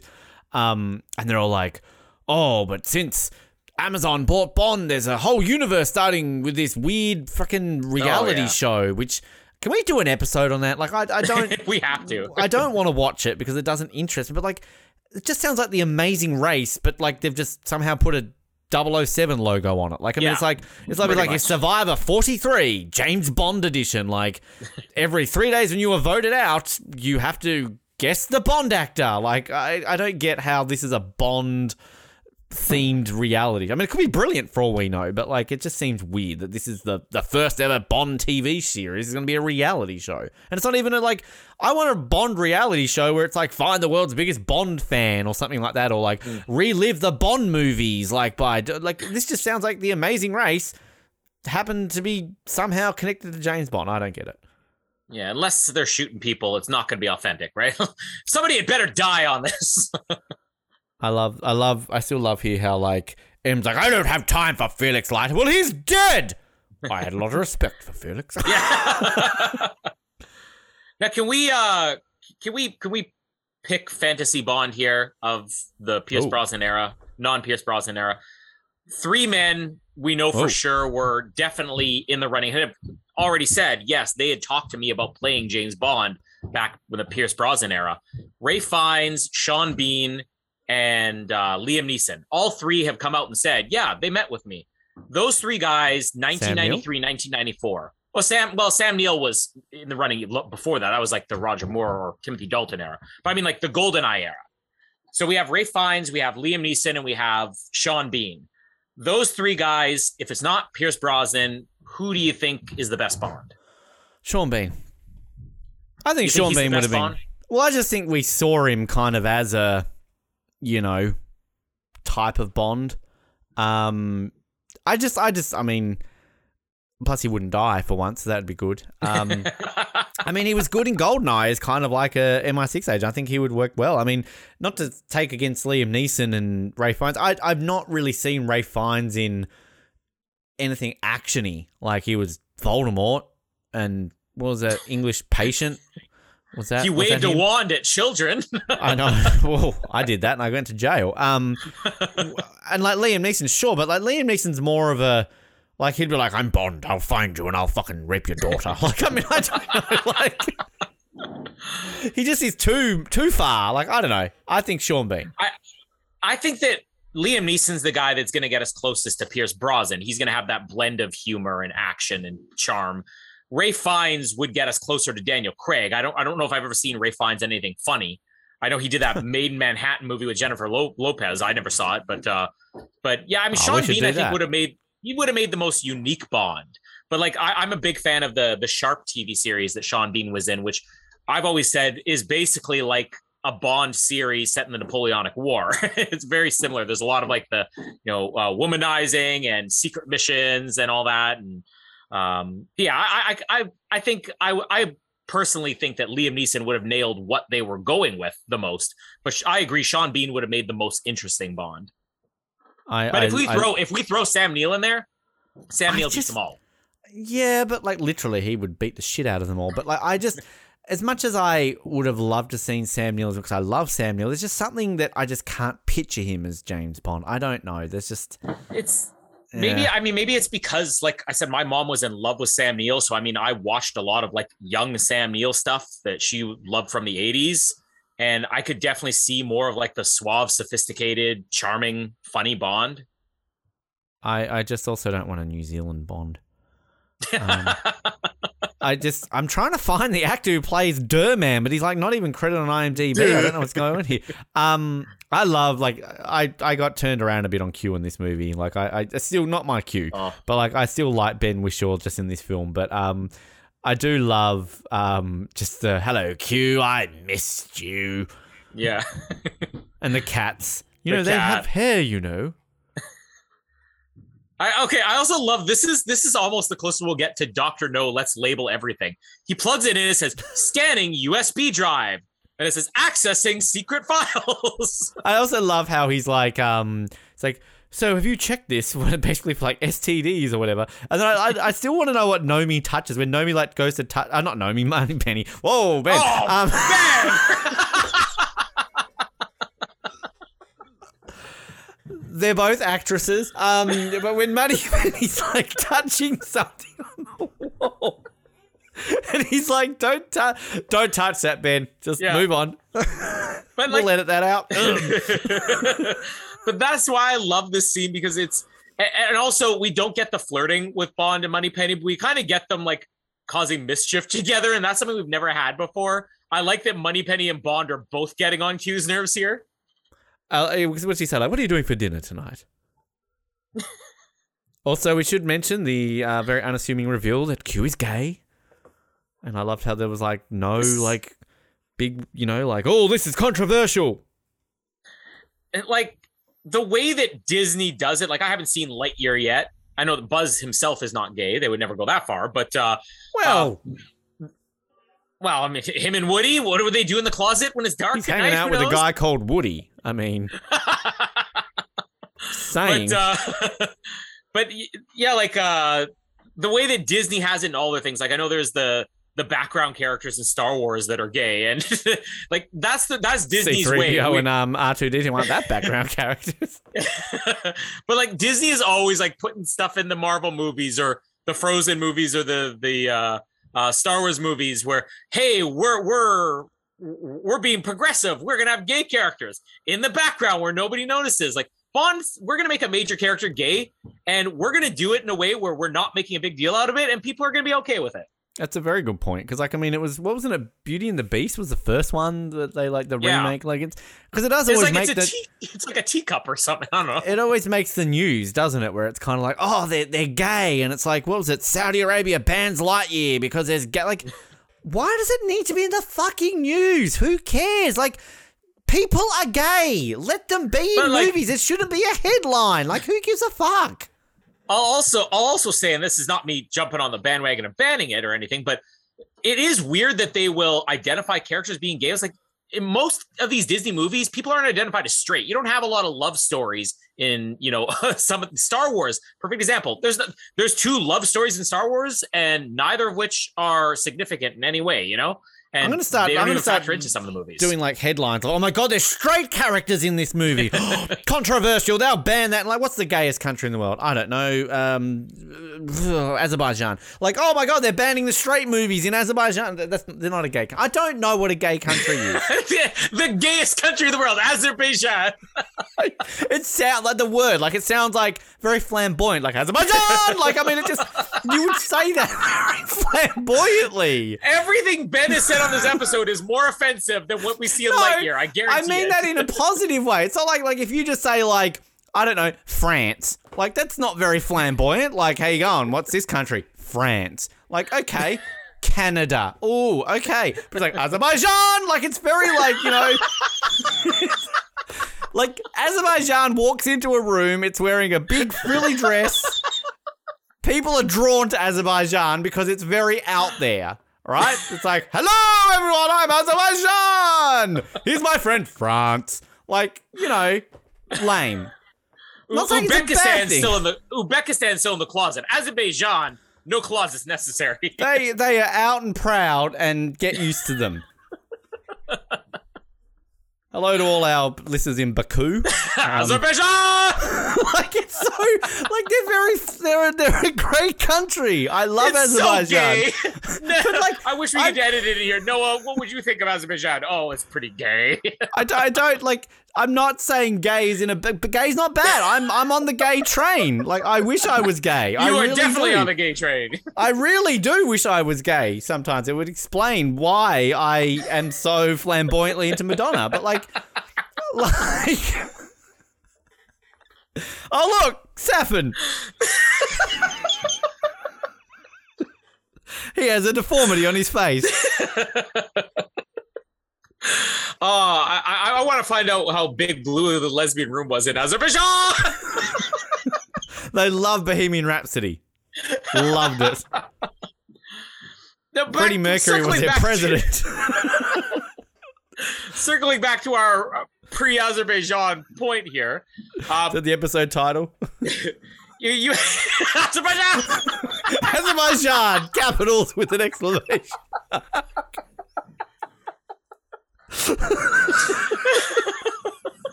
Um, but, okay, so when you when you do it well, Azerbaijani level gay stuff in movies.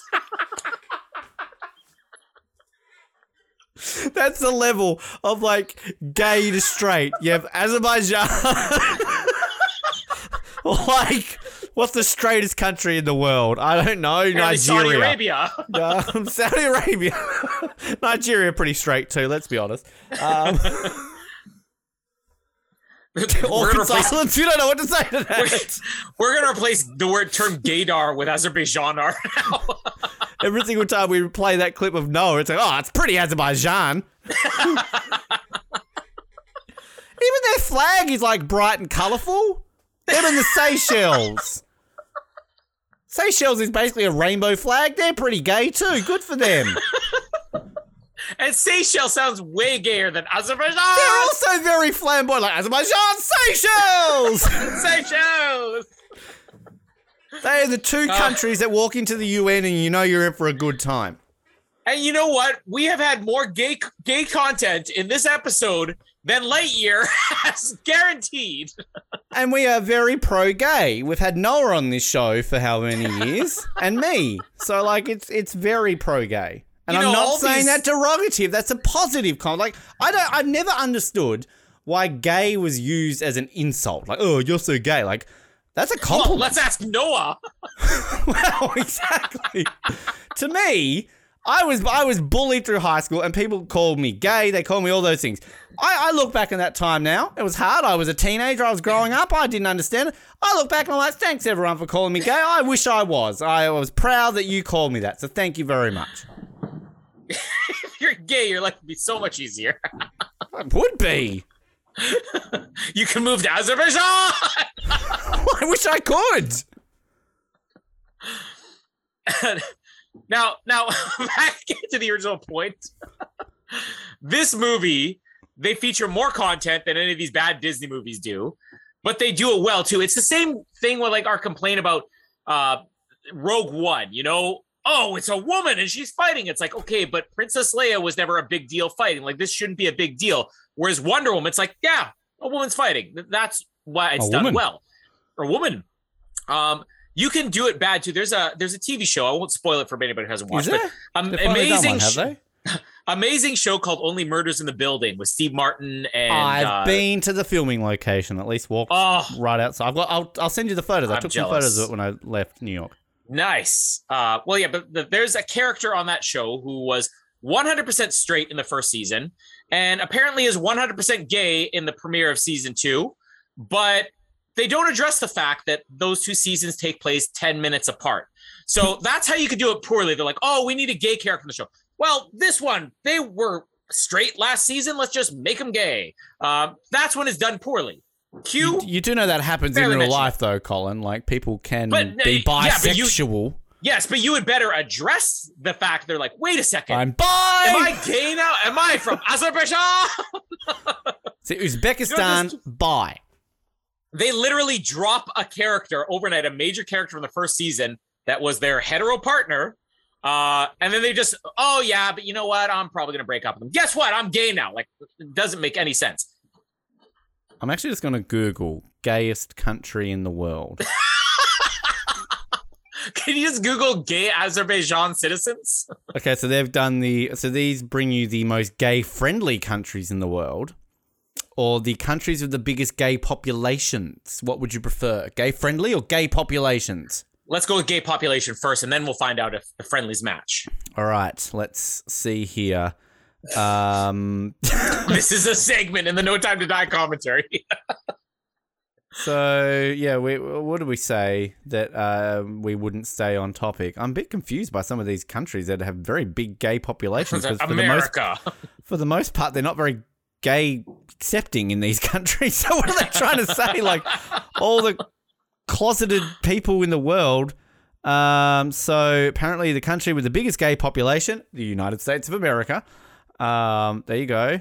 Followed by Is this Brazil. per capita though? Like, because if we're going just population, of course it's going to be United States or a country with a massive population like Brazil. Well, I don't understand because they're like it's saying here like Thailand is number three.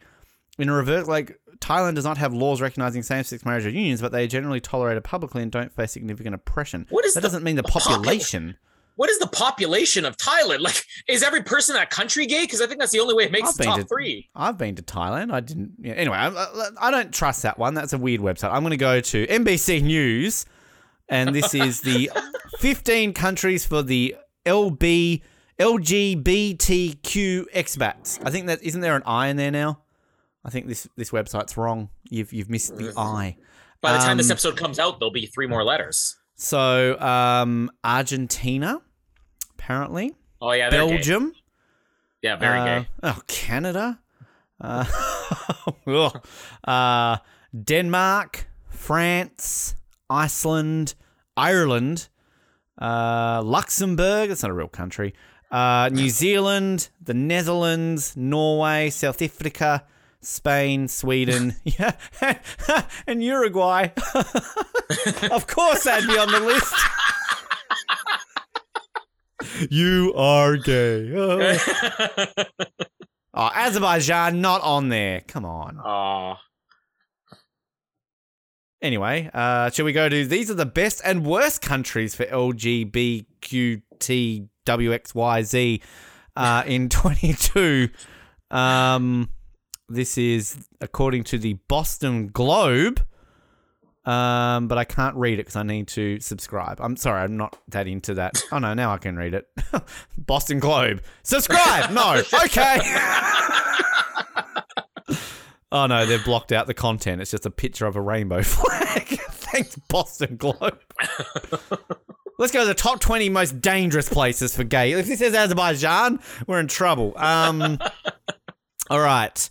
Um, oh, God. Forbes, can you just take the ads away so I can read it? Thank you. Uh, all right. Well, I said that. What did I say before when we said what's the straightest country in the world? I said Nigeria. Well, the number one country on the list for the most dangerous places for LGBTQTWXYZ travelers is Nigeria. So there you go. Straightest there. country on the planet, Nigeria. Um, number two, Qatar. Good luck for the World Cup if you're gay. Uh, three, Yemen.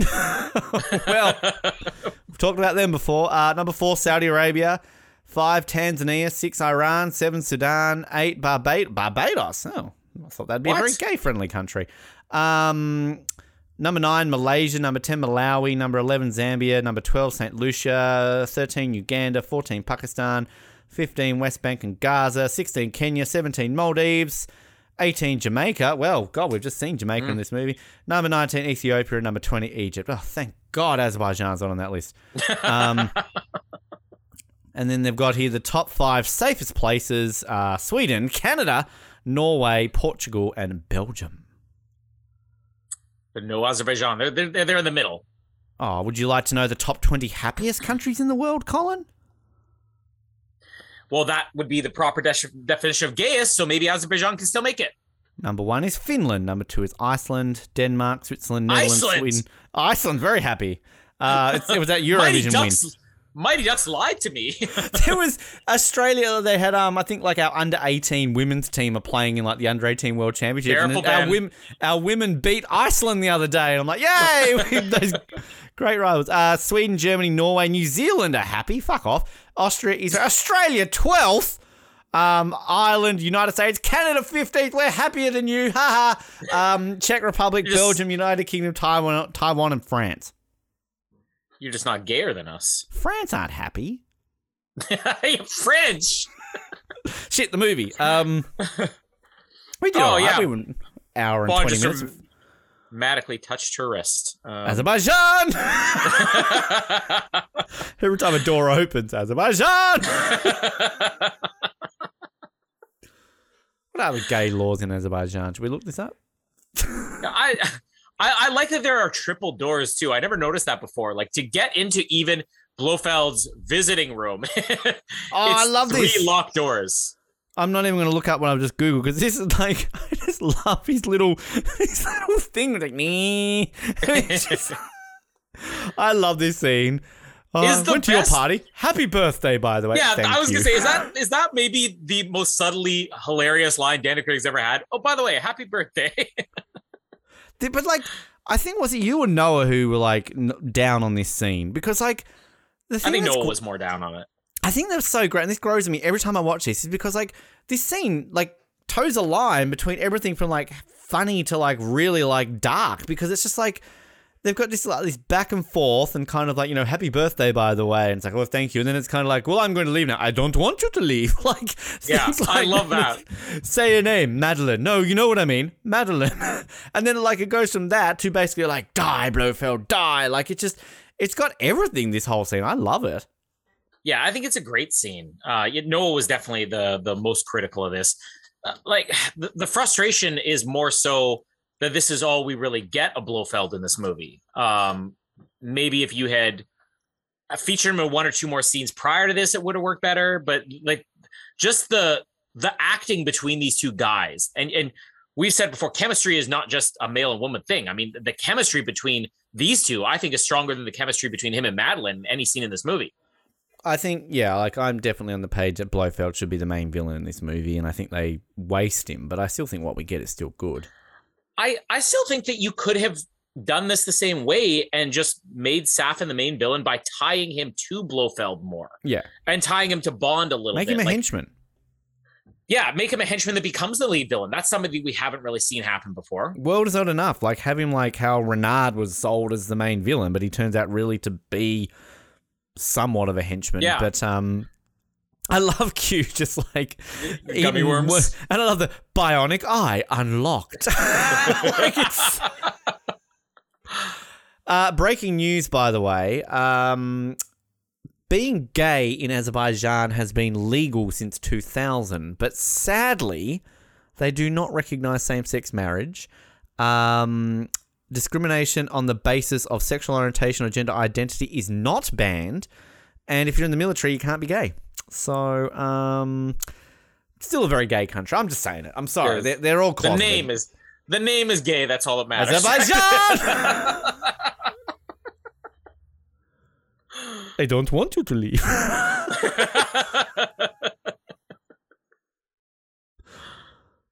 they could, I, Oh. I wish we had gotten a bald Blofeld at some point. Oh yeah, no, I, I'm definitely on board with that. I also love the bit here when he's like, "You two should come see me sometime. I will be your counselor." I just want Butch to be like, "Okay." well, I- Cut to next scene, them sitting in a room. Tell me, Madeline, what has it been like being away from Bond for five years? I, I also don't know. This movie's so packed that it's hard to say, oh, they should have had this, they should have had that. But I feel like maybe we don't quite get the tension between Bond and Madeline as well as we should have because the way that they get reintroduced here, where Bond walks around the corner, it's like, oh no. Like he's like, oh, her. And then when he walks up to her, it's like so funny. Hello, Miss Swan. Nice to I see do you like again. that. Dr. Swan, lovely to see you. She's like, Yeah. fuck you, bitch! you left me But, on like- a train! we go from that to the next time they meet up is basically like his, you know, oh, I've always loved you. Like, let's just play with it a little bit more. You know, let's let's Yeah. let's have the tension a little bit more between them. But again, it's two hours and forty minutes. So how much more are you gonna add?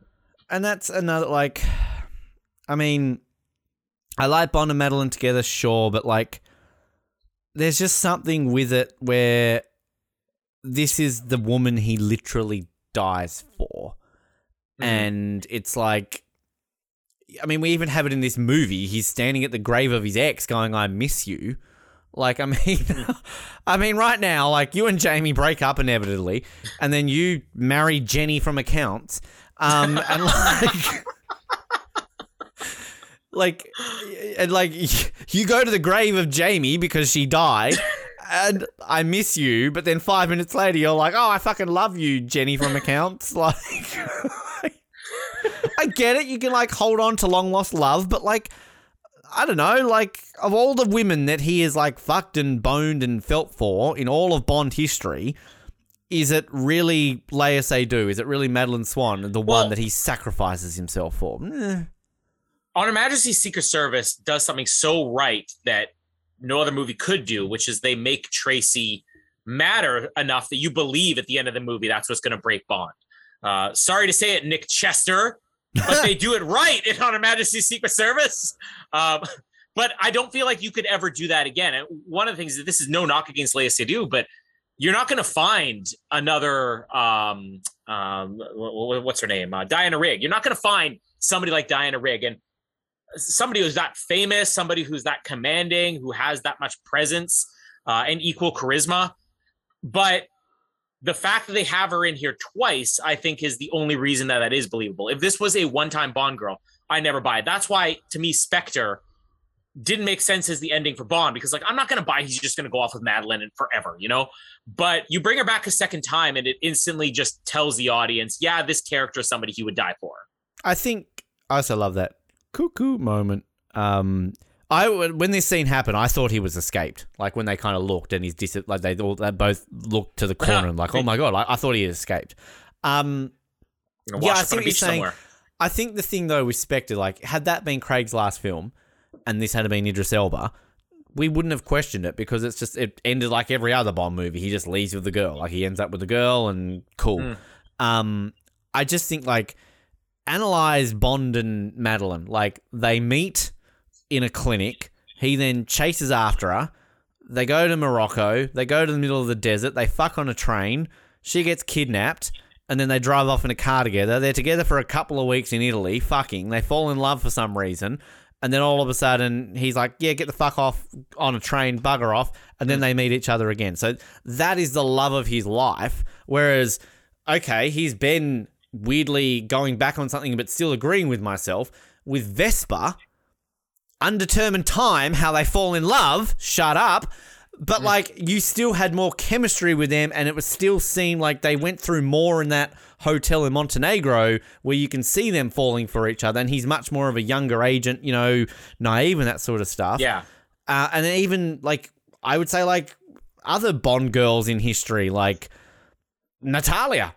I could see him being more in love with Natalia, like more in love with Paris Carver. Fuck, she's up again. We barely get any screen time with him. I don't know. Like I, I'm not But saying it's, it's- terrible. Like I, I, I don't dislike his love for Madeline. It's just I don't know. I don't know what I'm trying to say here. But but what they do here is the same thing they do the other few times where there was somebody Bond was serious about, which is they said it's more than just a few days because no Bond movie takes place more than a few days. The only exception he was on that being, boat for about three months between Jamaica, Cuba, and the UK. But like On Her Majesty's Secret Service is the only Bond movie that is clear it takes place over the course of several weeks because we have that montage showing that him and Tracy are together for a few weeks. And same thing with Casino Royale. It's the only one that takes place over the course of a few weeks because we have that Right. gap when he goes in the hospital. You fine, I'm gonna do the same thing to you that Le Chiffre does to Bond, and you tell me if you're in and out in 72 hours. Um, and in the books, I read uh, the book. read the books. It's explained Yes. more in the book. I think it's it's explained well enough in the movie too. But it's the same thing with Paris Carver, right? Paris Carver, somebody they said, oh, he's known her for a long time. He was with her for a long time. And and the exact same thing with Madeline here. I mean, but but yeah, I, I can kind of I can kind of see a bit of a complaint here with Madeline, just in that the the time that passes, they're not together. You know, they Hmm. were together for an undetermined. This is an undetermined. By the way, she really knows how to wear white t-shirts. Um, Yeah, I'm not listening to a word you're saying right now. undetermined amount of time uh, from Spectre to the opening sequence in No Time to Die. It could very well be 24 hours later for all we know. Uh, and then the rest of it is like they're not even together. They're not even thinking about each other. If they are thinking about each other, it's not fond memories. So a little bit weirder that, but you throw the kid in there, and then yeah, I get why Bond's gonna die. Forgot she's about to show. Just quickly, I think this should be the house, the Mr. White house in Austria. I think that would be a cool throwback. Yeah. But I also like when you and Jamie met, beautiful time in your life that was. You go through the motions. Oh, I grew up here. I did this. I did that. Like, you know, I'm sure Jamie mentions, oh, I lived in this house. I lived in this house. Oh, I'd go for a holiday here, or we had this. You'd be like, oh, I lived in Eric LaSalle, Manitoba, whatever, this sort of things. But like, Eric at no, at, at no point in your conversation do you go, yeah, we used to go to this holiday home at 17 Tree Way, Norway. Like, I mean, you never spec- specify the address. So, like, at Yeah. what point is Madeline gone, like, just having a conversation? Oh, yes, and I grew up with my mum in Norway, in rural Norway, on this pretty lake. Uh, and that's where she died. And, you know, we'd go there in summer. So when she says to him, Oh, I'm going home, it's like, oh, that pretty lake that she mentioned that one time. Oh, I'm so glad that one time she explained it to me. She said it was on Wallaby Lake, 17 Wallaby Way, Sydney, or whatever it was. Like, oh God, but- here she is. Shut up, boo. I I, I get in the movie they don't clearly state it. And personally, I like. There's so many times I'll argue with Jamie about this is a plot hole, and she'll say, "Well, no, it it, it would make sense if you think about this." Okay, but if you don't say Palpatine is cloned, then it's a plot hole. Like you have to at least explain to the audience the reason why. By the way, Palpatine being cloned also a plot hole because they didn't clone him to be 96 years old with all the scars he obtained in uh, Revenge of the Sith. But anyways, beside the point. That's a bad. That's a bad sequel. That's something that angers me. Uh, Sorry, can I just say, like seriously, we sit here, we get the Judi Dench, we get it, Judi Dench is so great, but like, did we really think it was going to be freaking Gordon Brown Dench or whatever on the wall and not Bernard Lee? Like, why are they sitting? Like, we should even have Desmond Llewellyn or somebody on the wall. Like, uh, like it's just. I'm not taking away from, you know, Timothy Dalton's M, but like seriously, of all the M's to have on the wall, him? it's the predecessor. It would have to be him. Uh, but uh, I can barely remember what I was saying. Oh yeah, okay. So, but th- I, I don't. I like when things are clearly stated, but you also have to figure this is a spy movie. So in reality, he she probably would have said something. It's like, oh yeah, we have a home on Lake whatever. Yeah, it's probably a you know- specific lake, like Lake Ungedabunged Yeah, and- in and- Norway. And then she would Lake Norwegia or something like that. And then uh, Lake Bjorn Dali. She would say something like, "Oh yeah," and then in the mornings I would see the sunrise, you know, over here, and he's like, "Okay, so it have to be facing east." Like that's how he would figure it out in his head. But yeah, maybe give us some more. I like explanations in movies. Not that I need the explanations, but you want it to be clear to the audience why Palpatine is coming back from the dead. One of my favorite lines in this movie, even though I fucking hate this whole child storyline, I've got something to show you. Another child? I love that line. That that's a that's a good Bond one liner. Your father sure did love his secret rooms. Yeah, I wanted to like, yes, you should see the bondage one him and my mum had. what? Nothing. Do we have a year identified here? I think didn't we work out that he had to have been like 45, 50 years old in this movie? Safin? Yeah, something like that.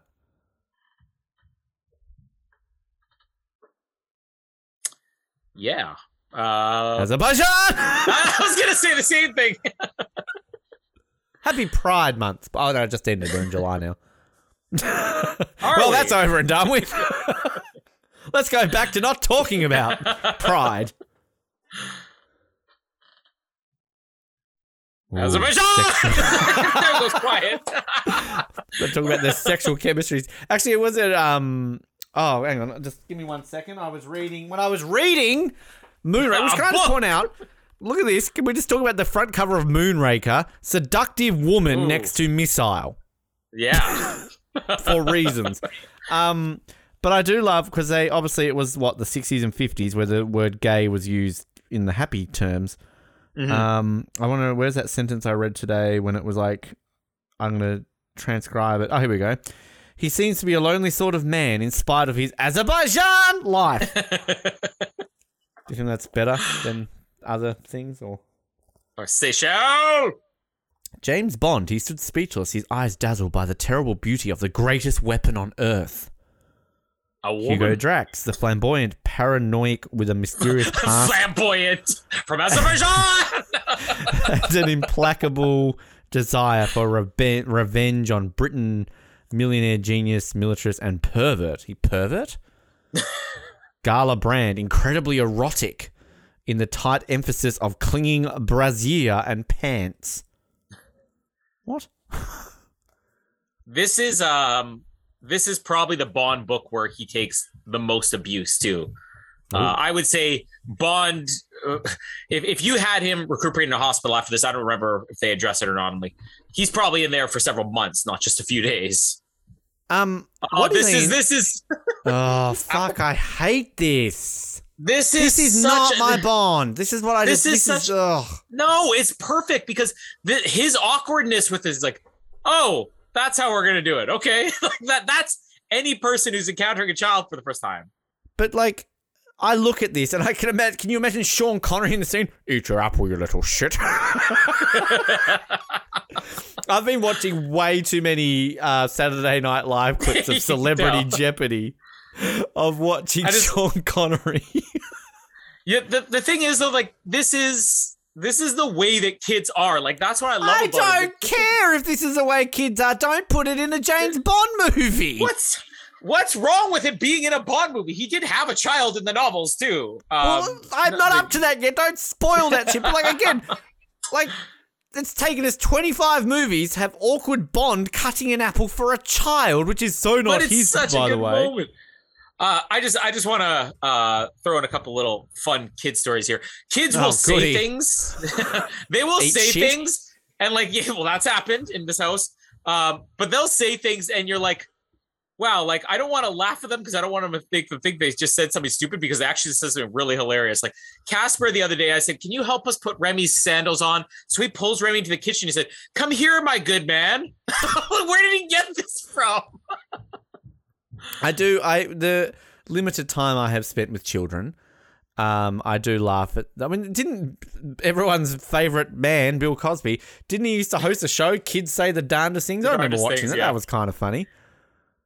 Oh, here's a, here's another good one. Um, so whenever let's say Casper does something, if he's reading a book and he reads a whole sentence or something, or or if he recognizes something like, oh, that's smart. Well, oh, that's good, Casper. Good job. Uh, he started doing that to us now, and again, it's not trying to be funny. It's just like casual conversation with him. So uh, he'll be watching something, but like, oh, you're watching a Minecraft. I, I I think that's a Minecraft video on TV, right? He goes, hmm, that's very good, Daddy. like, okay. Thanks, I tried. I remember um, the uh, infamous time I stayed with my friend in Perth with children. Listen to our Jurassic Park coverage. Um, What are the things he did to those children? shout out to my friend Emma, who's um, that was what four years ago now. So I'm sure her son has grown up a little bit. He was a little shit, and all he would say was no. So he'd be like, "Hi," I think his name was Oscar. "Hi, Oscar, how are you?" No. And you'd be like, "Okay." It's like, "Oh, do you want to come watch something?" No. And like, it's like literally the only thing he would say would be no. And I'm just like, "Fuck, this kid's a little shit." And like. I don't know how people put up with children. Like I, I've never procreated, at least that I'm aware of. Um, it's it's always the fear I'm going to get a phone call. I, I literally got a phone call once, like like 15 years ago. I was like, oh, what's this number? And I answered. It was a little boy. He was like, Daddy. I'm like, who is this? What's your name? Who's your mother? How old are you? it was like a wrong number. I was like fucking shitting myself. Um, but like.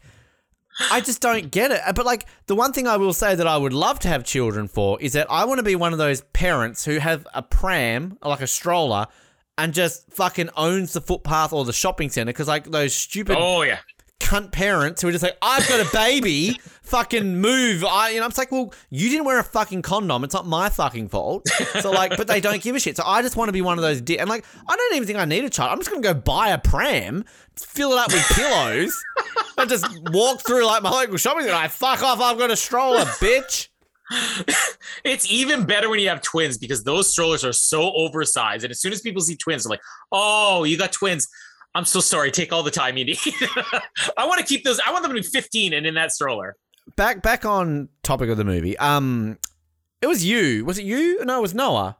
Blame Noah. That said that the locations weren't that great in this movie. It was Noah, right? Yeah. Noah. Fuck you, Noah. Like this is beautiful. It's like amazing.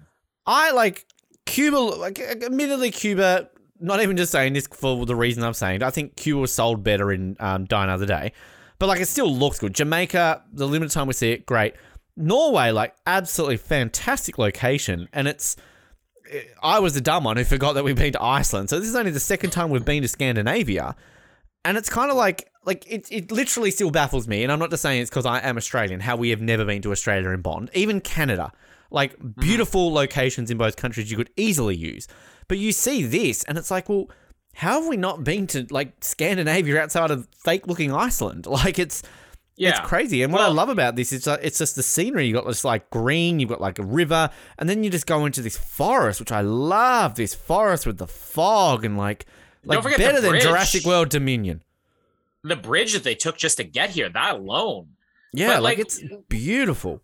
we we talked so much in our early recaps about the novelty, why these movies were so big. Part of it was the novelty is this was the 60s where unless you, you know, happen to have a subscription to National Geographic, you didn't see what other places in the world looked like. Television was not sending crews overseas on their budget.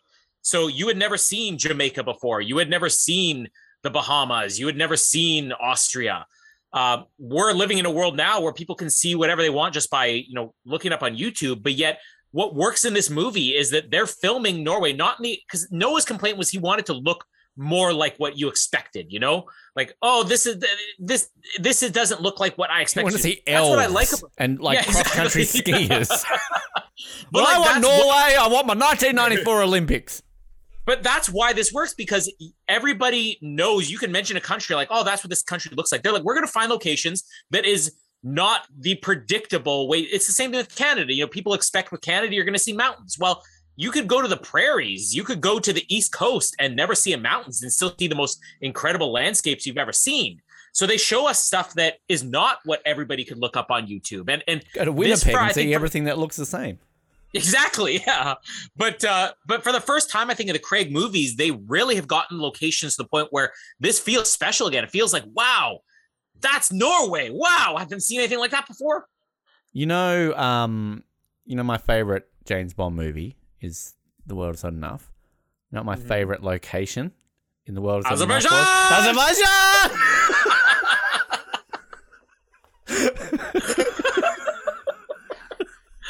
Brilliant.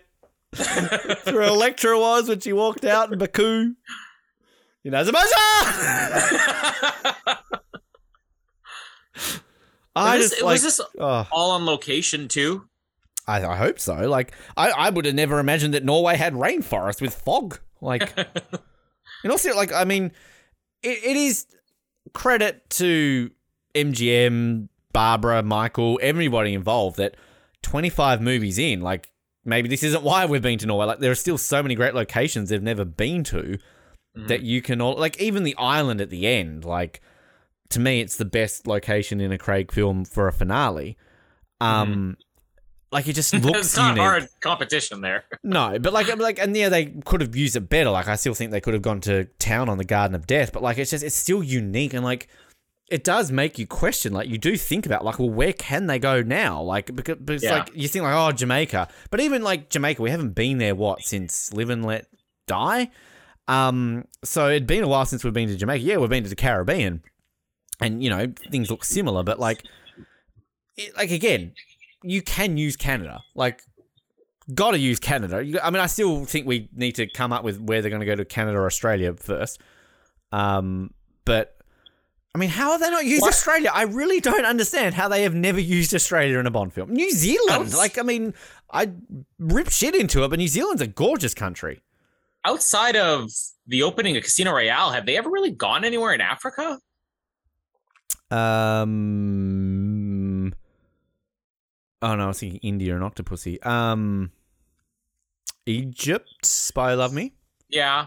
Morocco. Uh, more Middle East, but like non-Middle East, like go to Kenya. Where were we you in know? Living Daylights? Where were we in Living Karachi? I know a great place in Karachi. yeah, but like Where's I'm that? thinking like you know, I'm thinking more like Kenya, you know. Um, Yeah. let's let's let's go and do something different in Africa you haven't seen before, something non-Middle East. Yeah, yeah, yeah. Yeah, yeah. And South America, we've been there a couple of times, but Brazil. I mean, Brazil. That's where done. Noah thought it was gay, right? yeah. That is a cold kill. oh yeah, and it's not even Bonds. Why does Bond go after the people? Why doesn't Bond just stay with Madeline? Um, Like, if they're hunting. to- well, if if they find them, everybody's going to be there at the same time. You know, like you're going to have to fight 16 guys off from one location, whereas him running around, he could pick them off one by one and not not lead them to the location where his child and his wife are kept. But then, if the villains are smart, they could also do exactly what they just do right here, right? and just like fucking like draw him out to the open and then kidnap Madeline. Yeah, yeah. Yeah. Does that not just look like Jurassic Park all of a sudden? Welcome to Norway. Azerbaijan. oh, you know what I just watched with um, Albert Finney recently? Erin Brockovich. Have You ever seen Erin Brockovich? I have not, but I would like to because I like Julia Roberts. It's uh, it's it's one of her better movies. She's she's hit and miss, but She uh, won an Oscar, so I'm guessing it was. she did win an. Oscar. She won an Oscar for her cleavage in that movie. I saw it. What, was- was a trailer I saw with her and George Clooney are doing some sort of geriatric do. ex divorce couple movie. Oh, they're doing another movie together. I was just Yeah. thinking how many movies that because they had like the Ocean's movies, obviously, right? They did Hmm. the Confessions of a Dangerous Mind. They did uh, that Money Monster movie a couple of years ago. It's like so. Th- it actually looks quite good. It's like they're obviously a divorced couple whose daughter is like getting married in Bali, um, and it's, it was all filmed in Australia apparently. But um, so they kind of go there to like support their daughter, and clearly they're going to end up together in the end because it's one of the fuck. They are the worst sunglasses. I'm sorry, they are just so ugly. like Jesus Christ.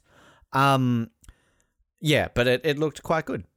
It's got Billie Lourd in it. uh, um, Julia Roberts uh, was in Winnipeg, I think, last year. I don't know Good if she was her. filming a movie. It was it was either she was filming a movie or like her husband was working on some movie, so she was just here. Keith but there's a Sutherland. there's a great there's there's there's a great restaurant um in called, Karachi. uh, um, I'm trying to think what it's called though. It's a fal- falafel, falafel place or something like that. Uh, and we used to go there all the time. It was like my favorite breakfast place. And uh, it became this big story here in Winnipeg that like Julia Roberts stopped in and asked, you know, to, to for her and her kids to get breakfast. And they said, I'm sorry, it's going to be about a half an hour wait. You can come back if you want. And then she's like, okay. And then left. And then people like, did you know you just turned away Julia Roberts? I'm like, really? I didn't recognize her. She was wearing a hat. she was wearing a hat.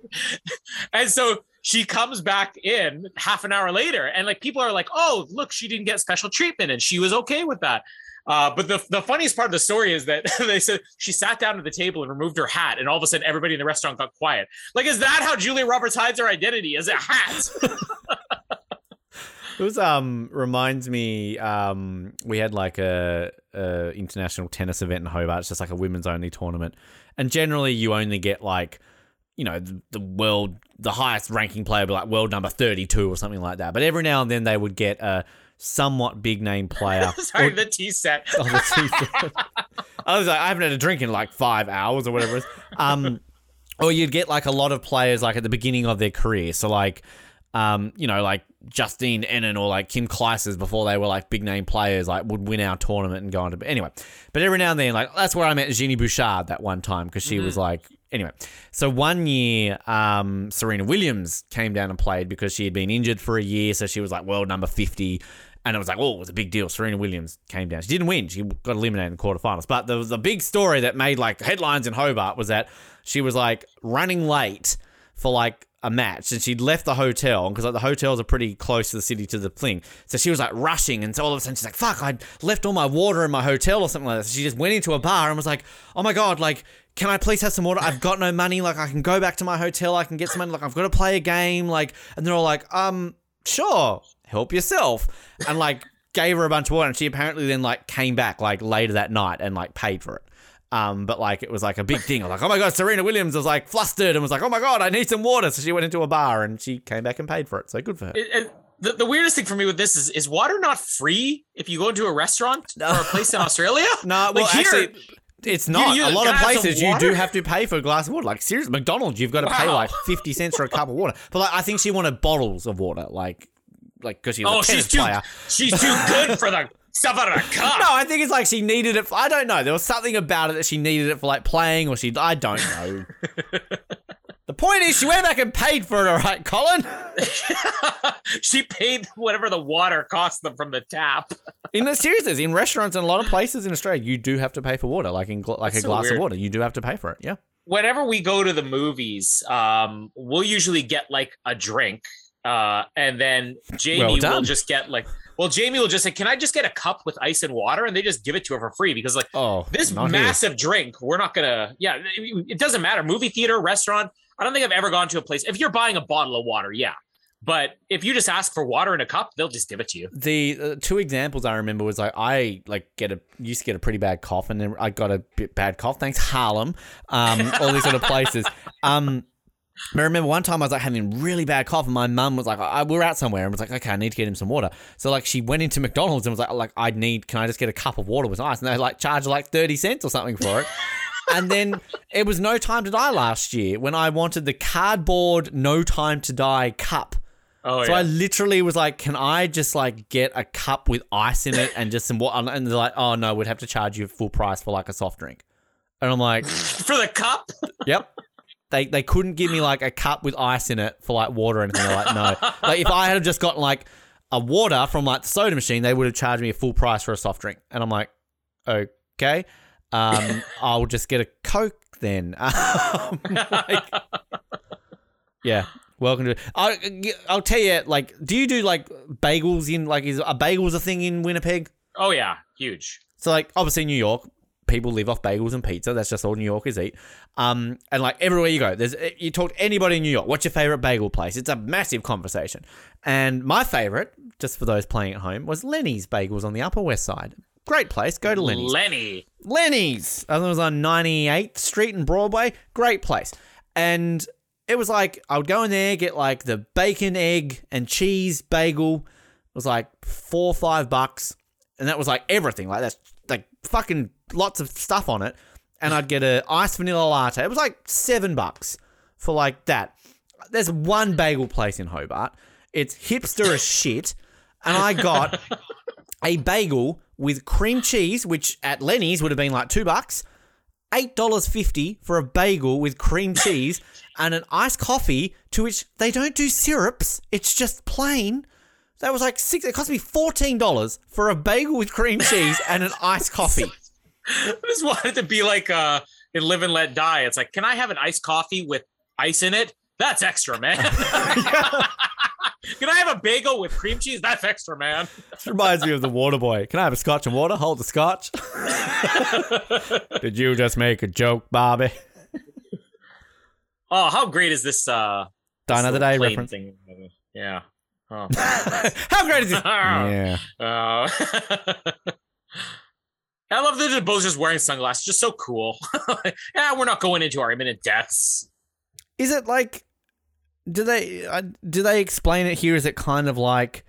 Oh, Jurassic Park. Is it kind of like um, Tomorrow Never Dies, Die Another Day, where it's like undetectable by radar? Do they mention that here?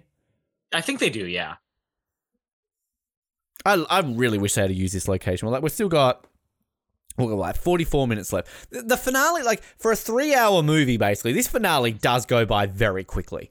Like I Yeah. feel like they wasted like an opportunity to really make this a great, you know, villain lair or something like that.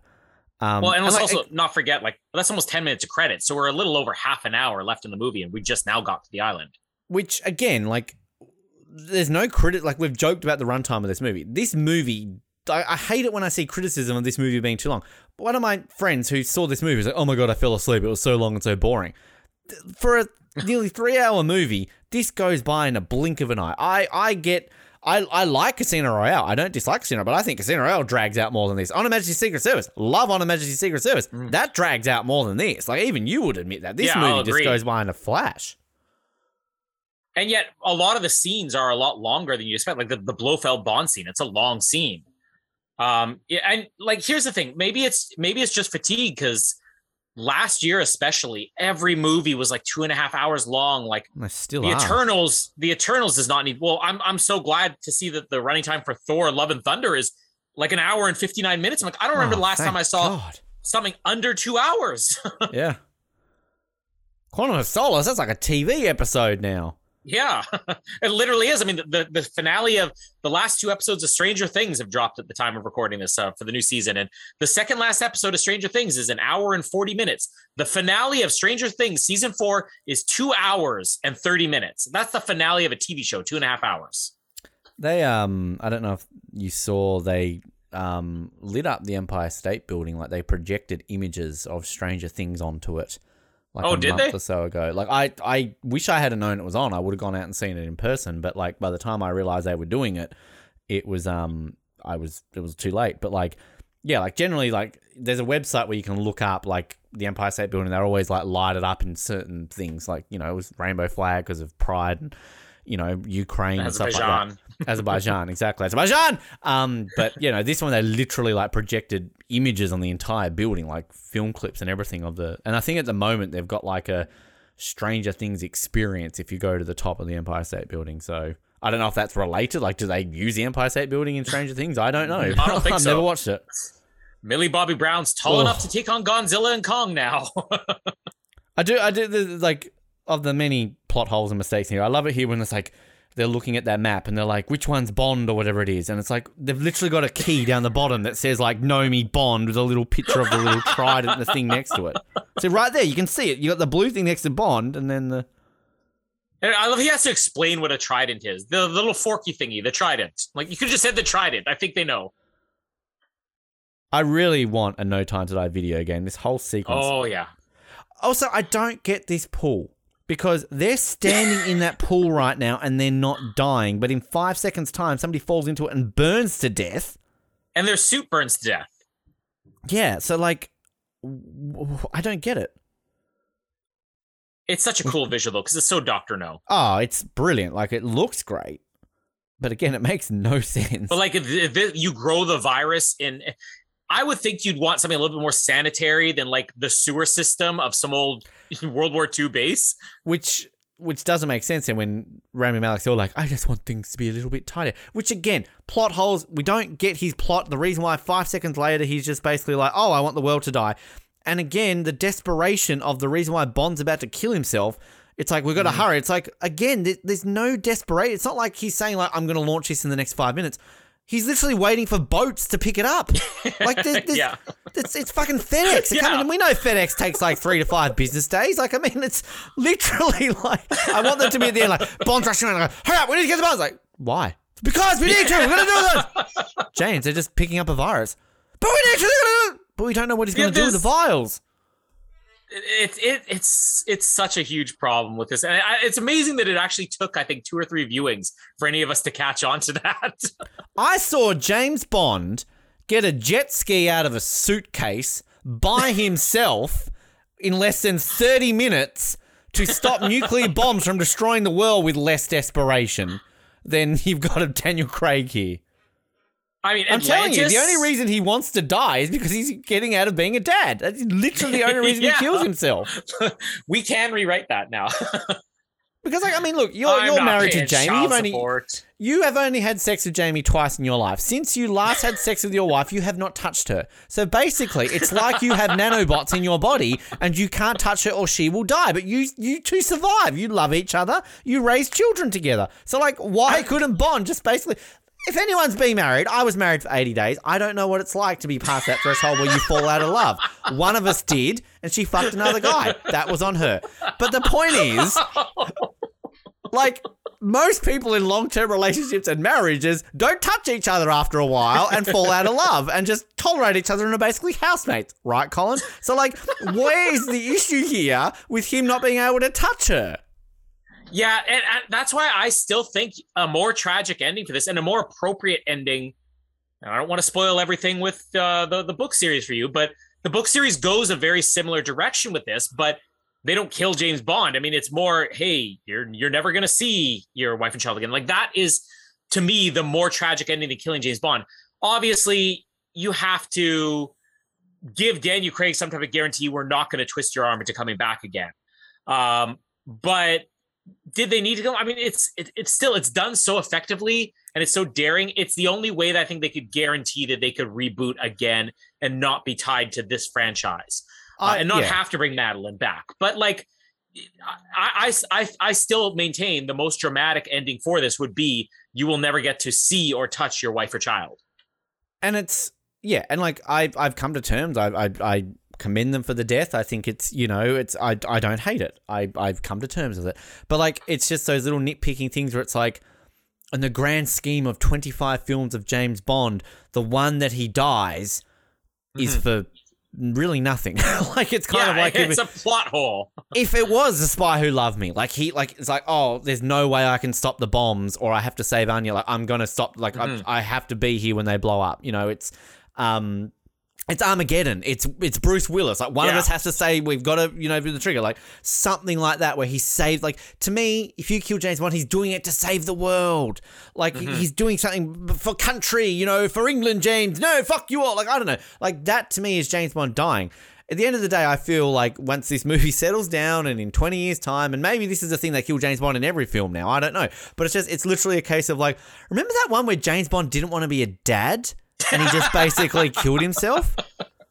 Like, that's what it's going to be. also, You know, I still stand by the fact that it's a Bond kill. He kills himself. That should be a Bond kill.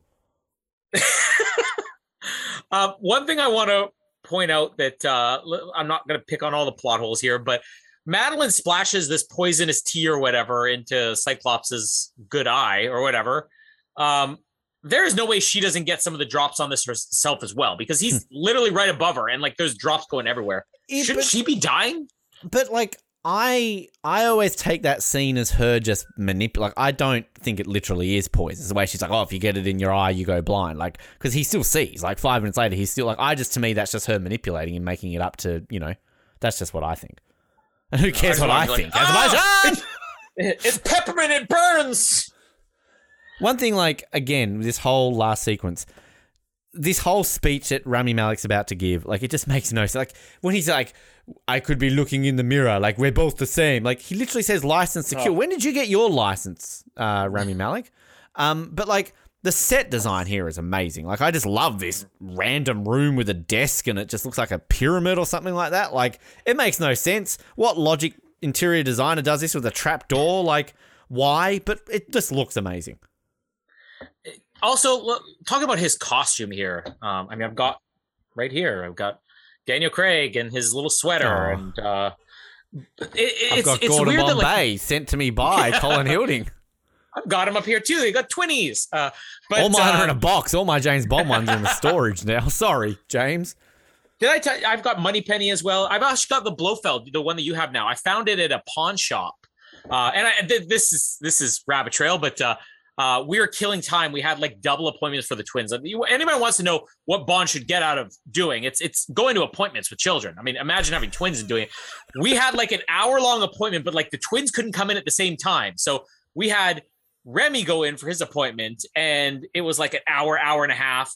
And we had somebody watching Casey, and we both had to be there. And then we had to swap them. We had an hour between appointments. I had to bring the other one. It was a miserable afternoon, but there was a pawn shop nearby. So I went to go see, okay, is there anything at this pawn shop? And they were selling pop figures and they had the Blofeld in there. And I, I just assume people are going to know who Blofeld is. So I asked, how much is that one there? Uh, they're like, oh, the guy, the guy's like, oh, it's all $5. Okay. Can I have the Blofeld one? And he's like, oh, oh, this one. He picks up like some woman from some anime series. I'm like, no, no, the Blofeld. Oh, this one? He picks up another. No, no. Bald guy, Scar, Blofeld from Bond. Oh, okay. Doctor Evil. yeah, Doc should have just said Doctor Evil. I, I'd But love. um, yeah, sorry. Go ahead. I was just gonna say, like, all the work they put into like the white tux and everything like that. Like, can we now say that Daniel Craig's most identifiable wardrobe in five movies is this sweater from the, the end of the movie? Yeah, well, it's even Spectre. Like the poster was him in like a black sweater thing, wasn't it, with holsters on his pants? Oh yeah, So, well, the wind. He dresses like a dad. He drives dad cars. So, um, I can't wait for the day when you start a story about your children with. I love my children. I had a great memory with them the other day. Like it's always, oh, he ate his own shit. No, he's got to go to a stupid Oh. appointment with it. No, they wouldn't like. Do you love your Look, children, I'll- Colin? I'll, I'll tell you this: every parent out there understands where I'm coming from because there is no scenario where something doesn't go wrong. Yeah, yesterday was Canada Day, and we had like this thing right by our house. It's called a farmers market, uh, and they had like a big event where they had bouncy castles and stuff like that. Three kids, one of them is always crying. One didn't want to go in the bouncy castle. One didn't want to leave the bouncy castle. One wanted a popsicle. One wanted cotton candy. Like there was always one kid crying. And I just, like, why do we take our kids in public, Jamie? And she's like, it's normal. My my Guaranteed. my parents generally, when they tell stories about me growing up, either will be like, "Oh, a haha, an embarrassing story about Ben," or "Oh, he was so good." Like I never get a like. liar. I'll get my dad then on. I think that's Uh, that's uh that's when you get to a certain age, you only have fond memories. When you get past the stress of them being young, because Jamie's mom's like that. She's it's funny. Jamie's mom will always tell, "Oh, Jamie, you were such a good girl." And Jamie will laugh and say, "No, I wasn't." And like Jamie's brothers will be like, "Yeah, she was not." See, but I like I stand by the fact that I was. I was a good child. My sister was a pain in the ass. My sister, like, I once cooked her. She had like this chicken left in the freezer, so I cooked a chicken. I was like, "Oh fuck, chicken!" Didn't know it was hers. She then found out that I cooked a chicken. She fucking like went on this massive rant, told my parents to get fucked, and stormed out and like went to her boyfriend's house because I cooked a chicken. That's my sister Yeah, but- for but- you. But but were, was she like Jamie, where she threw a fork into your head like Jamie did to her brother? My sister tripped me over as a child and I cut my head open. She used to drag me around. She like tied a rope around my neck as a baby and dragged me around like a dog. Although, But I, I told the story about the time I got stuck in a wheelie bin. I've told that story before, right? Yeah. Where I was like, "You can't fit in that, can you?" And I just left it there. But you see, Bond is missing out on all those stories where he could be like, oh, this one time her and her doo-doo got kidnapped by a terrorist in a garden of death. I just, I, I really think we need to emphasize the fact. Like, I re-listened to the other day.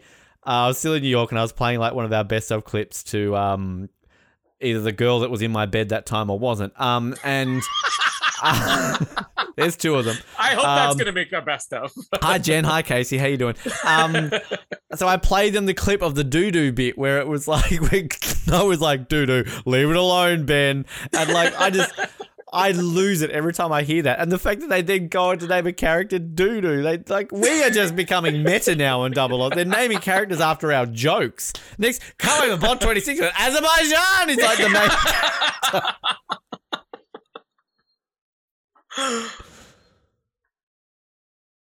Uh, this is also really the fact that he's like, I am going to kidnap you. I'm going to hold you hostage. And she's like, I want to go. If you want to go, go. She goes like, well, that didn't go according to plan. like, Yeah, like track her down, grab her again. it is stupid, like from a villain's perspective. Like it is dumb, but I, the thing I like about it is that you kind of don't expect it. Like it's kind of just like, what if you do that? If you do that? She just leaves. She's like, okay, like he I has no it. leverage at this point. A- anytime we mention anything that's dumb about Safin Ben's like, yeah, but you know, I kind of like it. I can point out many a movies where you do that as well. You defended Alan in Jurassic Park three, but let's not get started on I, that. Uh, I, yes, I will stand by. Alan is a five second clip. But like from this point on, again, this is again plot hole. Like, why is it a case of like, fuck, hurry, hurry, hurry, like blow the doors, do the things? Like, Yeah, Safin has no leverage at this point. Like, even exactly. when he, even when he closes the doors, and they're all like, fuck, we've got to open the doors. It's like, okay, so if a bunch of missiles hit the island and blow up, they're just gonna go boom and like, oh fuck, he's protected. All right, well, I'll just give me a bit more time and I'll open them again, and then you Yeah. can send some more. Like, it, like it's It- not like they're the only missiles left in the world. And there's nobody like like it. Doctor No makes more sense because there's still people on that island who can do damage. You know, uh, Atlantis makes sense. You know, Stromberg is alive. Jaws is alive.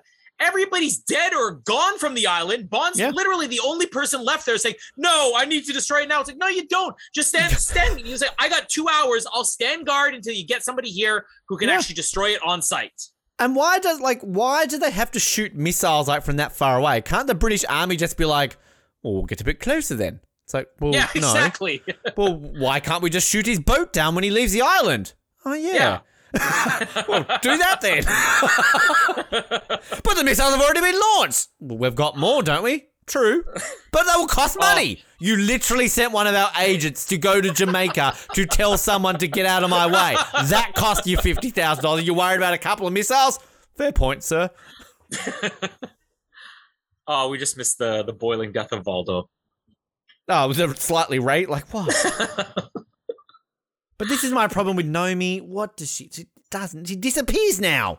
She's that's it. But Thanks, that's- Nomi. But that's all. Uh, I was gonna say henchmen, all Bond allies. That's all they do. I mean, they, they're there and they're gone. They do What- do. What's, Lost my they do do. That's what they do do. This I, I I think I've admitted this before. Like, I, this is the they've basically ripped off Forrest Gump. I've worked out by the way the whole like. Jenny, you're a mother. Yes, I am. Like, never tells that it's actually her, his. Yeah. Um, but like, I actually stupidly believe for the most part that this wasn't because like, as soon as she showed up in that house, I was like, he's not yours. He's she's not yours. She's not yours. I was like, okay. And then like, it finally took me to about around about here. I'm like, wait, she really is his? I'm like, no. Uh, Oh, look at I, I, Tanner and he's rolling his sleeves up, getting to business. I, I will say, I briefly considered when she said it's not yours. I briefly thought, I'm like, wait, is that the secret with the masked man? But no, I didn't realize we were never gonna get a secret with the masked man. She comes out singing Bohemian Rhapsody.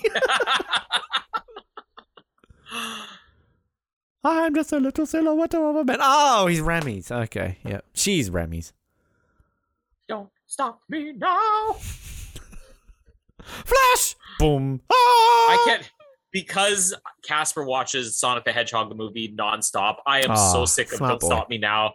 I am more sick of Don't Stop Me Now than I ever have been of Bohemian Rhapsody. what about um oh my favorite scene is the when evil grows bit when Jim Carrey's doing that bit running away from the T-Rex that don't no no no Oh, don't no no evil grows or the one with You the whole the bar fight scene the um the, the scene where Sonic's just running around the bases. Sonic the Hedgehog commentary right now. Uh where he's Can we? running on the bases. Like great movie Casper is Casper has become obsessed with baseball. A because he's obsessed with Charlie Brown, and they always have baseball and Charlie Brown. But then because Good of the luck. Sonic scene. So at, Ca- at Canada Day yesterday, um, uh, we decided to take. He has a little t-ball set. Like, oh, there's a baseball diamond over there. Let's go. And Casper went. Like, he was not interested in hitting the ball. He was just interested in running around the bases. I'm like, okay, so if we can find a sport where all you can do is run, like running, maybe, maybe that'll be your sport. But we just wasted forty dollars on a t-ball set for you, and you're not interested in doing anything with the baseball or the ball. have you have you ever been to a baseball game Uh, there was a free baseball game I went to once. I stayed for about three innings. That's the most I've ever sat through baseball. I went to um five Yankees games and a Mets game. I mean, if you see behind me there, there's a baseball thrown to me by a White Sox player slash coach because I'm a White Sox fan. I was wearing my White Sox jersey. He threw it to me. I got it. So thank you, White Sox person, for my official Major League Baseball. But like. I mean, I, I'm from a country where cricket's a thing, so I can't really talk about like. And I like baseball, I like cricket, but there are some times when you're at a game and you're like, just do something. well, I was I was to say we're, we're coming close to the Commonwealth Games for off the podium. Uh, and I'm coverage coming soon on our award-winning show. I'm excited that you guys can finally try to explain cricket cricket to me. Um, That's right, because we've got women's 2020. I forgot about that. Mm. and I've tried to watch cricket multiple times, and I, I, I, will, I would love to get into cricket. Like to me, it sounds really interesting. It's Canada have I Is it. Canada in it? Are they? Has it, has it been announced that Oh, you have a team? so. Let's look this up. I guarantee none of the players will be white. you guys have um, you've been to at least one or two men's World Cups. Uh, I remember the one that was in Australia in 2015. You guys didn't qualify, but um, I remember it was like 2007. You guys were in the World Cup. Actually, were you in? No, I think you were in 2015 in Australia, but you just didn't play in Hobart. oh, we definitely were. I can vouch for it. Um. Oh, these suspenders are great too, huh? Um, no, Canada is not competing in cricket. Um, But is Azerbaijan? well, not a Commonwealth nation, Colin. Um, but They're they're they're, they're not nearly gay friendly enough. basically, all the countries that are competing are all just standard cricket nations. So Australia, New Zealand, Pakistan, South Africa, Sri Lanka, India, England, and Barbados, which is basically the West Indies. India? They're India? good at cricket. Are you kidding me? Wow. no, I'm I'm completely sarcastic. I was about to say, like, That's why we that's we like talked about Canada. They like hockey. Like, That, we talked about that off the podium. Like you know, i until cricket becomes an Olympic sport, India's never going to have the success that they should.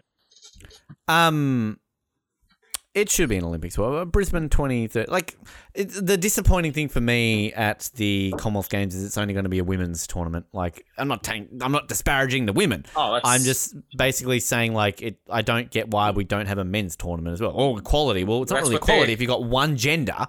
Like, well, it is if there's any all male sports that don't have women. I guess if they're just well, you've got trying to look for numbers netball, which is all women. So you got two all women. I don't think there are any all men sports at the. Let me just quickly let's look at this: diving, women and men; swimming, women; athletics, badminton, three by three basketball, beach volleyball, boxing, cricket, cycling. Every other sport has men and women in it, with the exception of netball and cricket. Who's sexist We now? Commonwealth Games. We didn't have the three x three basketball at the last Commonwealth Games either, did No. we? The Commonwealth Games is very fluid in their sports. Like, I mean, tennis was a thing in 2010, not anymore. Like, shooting is officially out of the, the Commonwealth, and that should be a core sport, but that's the controversial because India was so pissed off that shooting is not the Commonwealth Games. They were going to stage their own, like, version and try and get the Olympics to, uh, the Commonwealth Games to classify it as official, but they wouldn't do it. Um, and I don't know if you've looked at the schedule, but I'm pretty sure the marathon is like on the first day now, which is going to be Huh. kind of backwards. Anyway, back to No Time to Die. Um, we've Yeah, done all right. Bond's getting I, shot. I fucking love this. So like, I've never seen True Detective, and I think you've talked about how there's that really famous Oh, sequence yeah. where it's basically like no cuts. This whole section, I think I timed it at like I can't remember what I, I timed it. Basically, this is like a five minute just long shot and it's just Mm-hmm. this is to me such a video game like you start off here with m going like all right bond you need to get to the third level blah blah blah blah and it's just like goes through it here and like i don't know about you when you we did the kill count like how you felt with this but like this is just epic i love this whole sequence Yeah. this is very Cary Fukunaga when he's not touching up women well, I, I think what really works about this is, you know, after True Detective did that, you know, seven minute long action sequence in one shot, it felt like every TV show and movie started doing that. I mean, uh, uh, and maybe because of that, it all became obvious. There's a movie that Charlize Theron did, which was actually quite disappointing, called Atomic Blonde. But the one good sequence they did was something like this. It was like one long sequence, but yet you're always aware watching those. This is one shot. With this, I think it's it's it was when I saw this, it was only like near the end of the the sequence where I'm like, did they just do that entire thing in one shot? Like they're not doing it for the sake of it being a gimmick. It just feels so natural. yeah i was gonna say it works like i literally don't think we get a cut till about here somewhere do we when he's with Mhm. cyclops so we haven't had a cut for a long time And even the, the way that he throws his body, it almost feels like it just hit the camera there. Uh, there we go. Scene cut. Boom. One cut. Are you cut, Colin? I'm not going to ask that. Move on. Azerbaijan! you know what oh, what a way to die. Which, I mean, the thing I hate about this one-liner is the way they play the kalalang, like kind of like they... it, it did get uh, it did get a bit of a groan in the theater. It was like one of those awkward mixtures where half the people in the theater were like ha ha ha, and the other people were like oh. I just, like, you don't need an underscore of a one... Like, that to me is like your points with obvious. Halle Berry. Like, she needs a dum ch. Like, they Yeah. may as well put a dum ch underneath that. Yeah, yeah, it, it's but being if you look at this as the one James Bond dies, it's like okay, they're they're pulling all the stops. They're gonna do something just for the fun of it they've never had to do before. But it, to me, it, it feels more like, huh, it's taken us five films in a Craig movie to finally have a proper one-liner. Um, I, this is an underrated funny moment, which I, I don't. I'm assuming it's Oh, played yeah. for laughs. The way Q's like, okay, so what you got to do is you got to do this. You and Bond's like, done it. yeah, yeah. And you know, I I always thought it was funny too, but none of the three times I saw it did it get any laughs in the theater, and yet like oh, that's really clever. Yeah. Even Cass was like, yeah. Yeah. That's very good, Daddy. Got it. and even Q was like, "Whoa!" I do love. Um, so people listen to our last episode. I'd seen. I'd seen Macbeth the last time we did this. Did I? Was that? Did we talk Yeah. about that? Well, on- it might have been Patreon. I I think. think it was our Patreon one. So for those who are cheap and don't pay for it, I saw Macbeth in New York and I saw Daniel Craig in person, and so our references. But um, so afterwards, the stage door, and this was like still COVID. I mean, we're still in COVID, but like Broadway had like you know very strict rules, so they weren't doing the stage door thing where you could meet the actors and that. So Daniel Craig literally walks out, waves, gets in his car, drives off, buggers off. So I'd seen a few more clips of like fans because they'd relaxed a few things since then, and I always thought that like if I'd seen him like signing, like because I knew what time it finished, I knew where to go, so I'd you know go there again. But the few that clips that I'd seen of people like filming him, he just basically done the same, removed his mask, and he would still walk out, just wave, get in the car, drive off. Ruth Negga would start stopping for people and taking photos and signing autographs, and so Daniel Craig's like, "Oh no, COVID, absolutely, got to get in the car, bugger off, bye bye." And I saw um one of hi Jen, uh, one of her friends went and saw the Music Man, and Hugh Jackman's one is literally basically a whole block of people waiting to see him, whereas Daniel Craig's just like a little alley. Um, but like Hugh Jackman would like, I think he was still kind of being COVID. He wasn't wearing a mask. Like every now and then you'd see him like shaking a person's hand, but he was still just like waving at people. But the thing that annoyed me is that apparently they started on random nights when you saw Macbeth. When they give out the playbills, like the little programs of that night, they would um, give out signed copies of it. So I never got a signed Macbeth, but uh, I'm sad I missed out on that. I can. Did I show you the playbill for that? I think I did. I've got it right here. Where is it? Still in the envelope. Well, you mail it to yourself? No, this is my my my uh, birth certificate. If you want to prove where I was born, and my like birthday cake from the Debra Messing play. my degrees in that. So yeah, there there we go. oh, Hello, a Daniel. beautiful man. Look, Ruth Negga is coming out of his ear. Who wouldn't? What did you just say before about birthday candles? Uh, Debra Messing's. Where is she? There she is. Look at her. oh, she's she's still looking fairly young. She's she was great. Absolutely brilliant.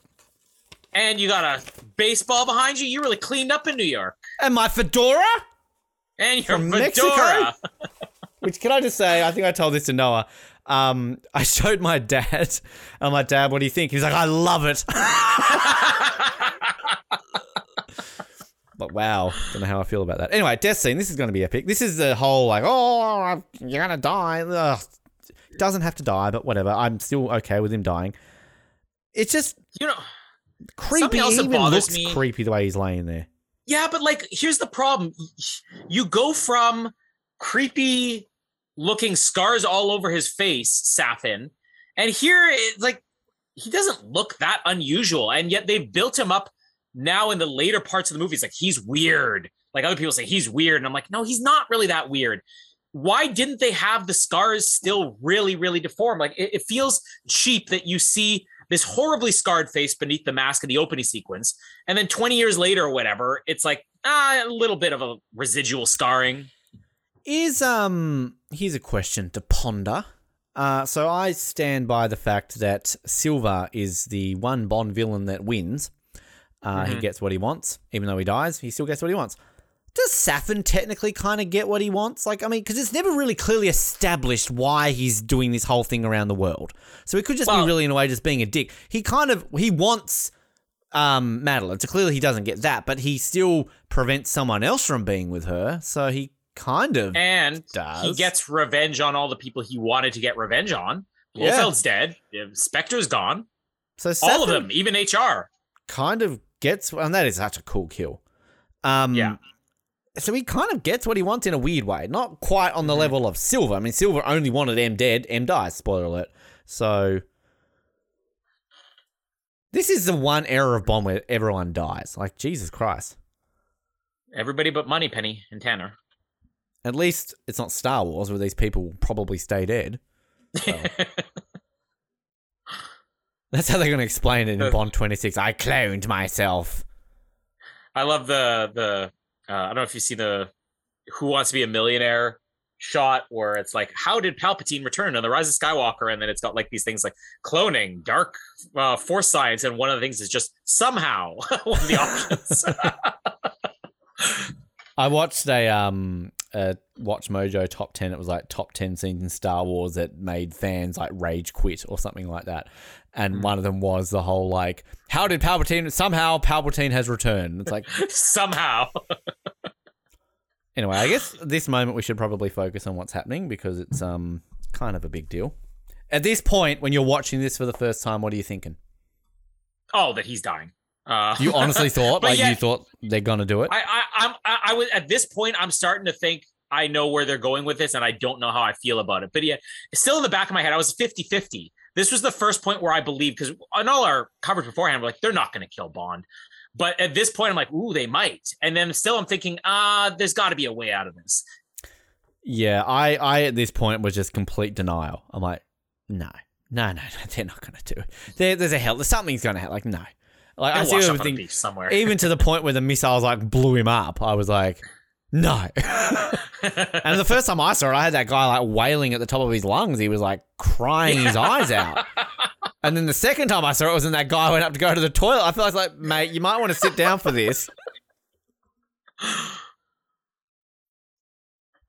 I think every time I saw it though, like outside of guy crying, like you could hear a pin drop in the cinema. Like it was oh yeah, which was like weird. With the second time I saw Jurassic World Dominion, like you know, I think I talked about how the first time I saw it, like bloody Americans clapping and cheering at everything.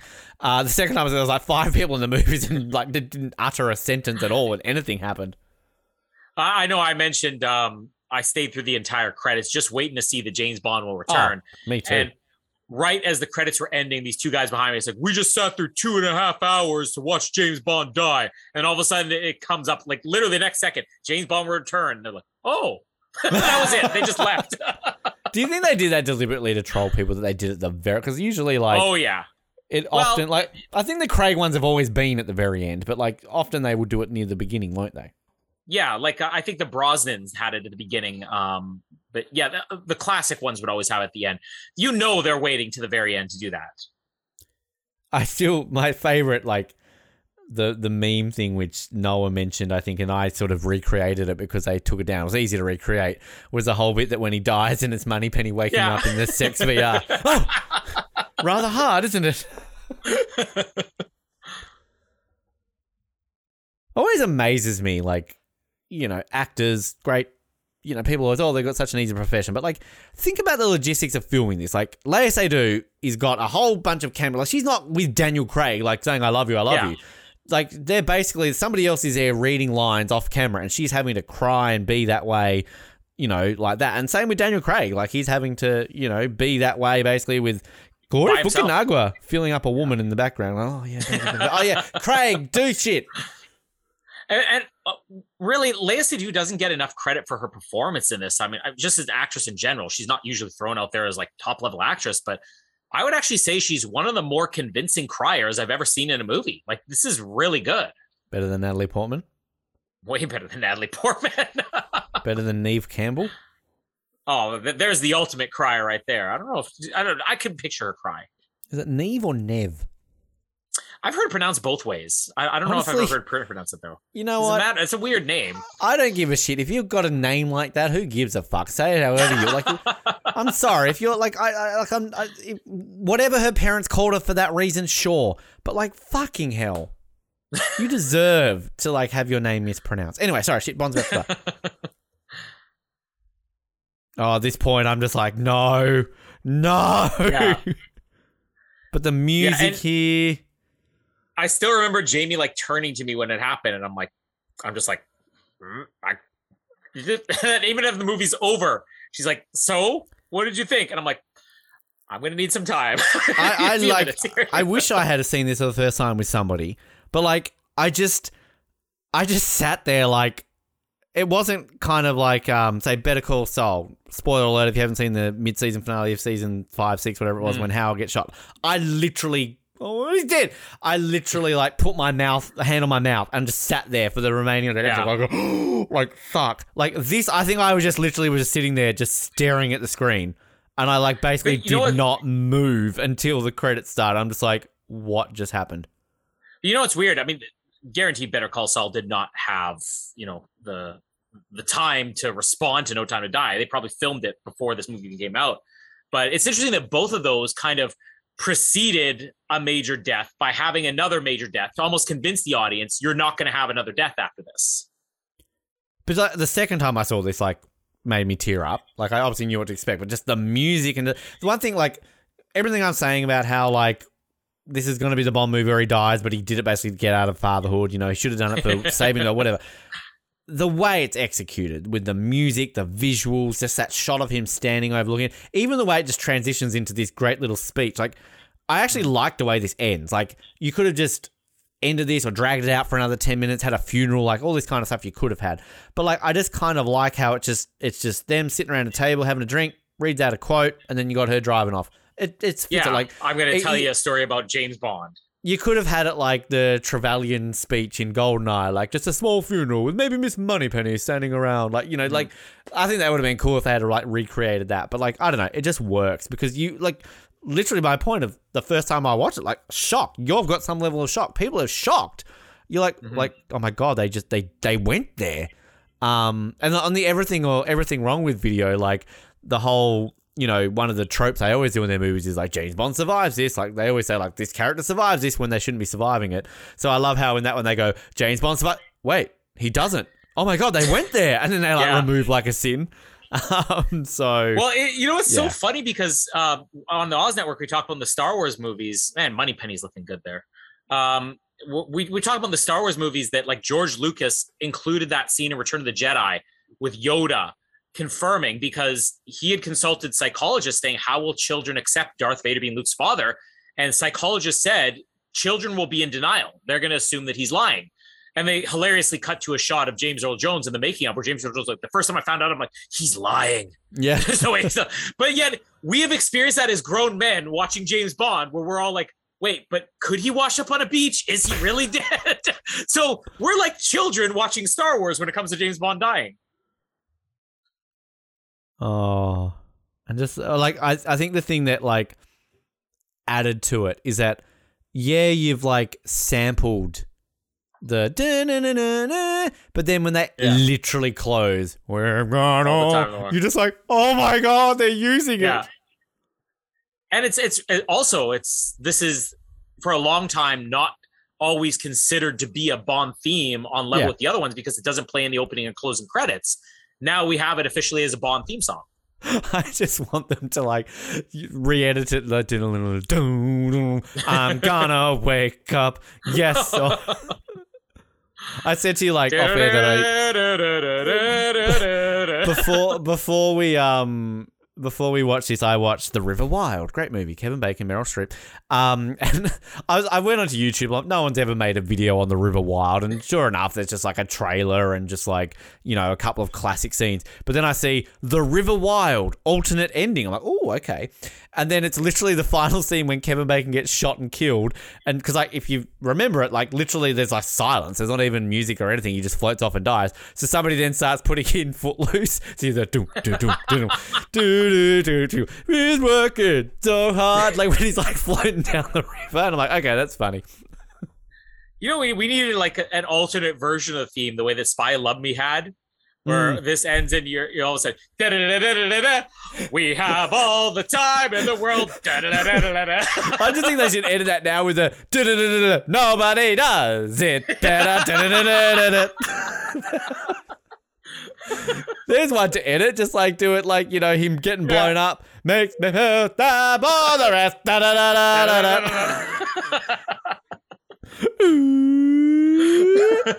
Why isn't that ever being dubbed into it? You had the missiles coming down. yeah.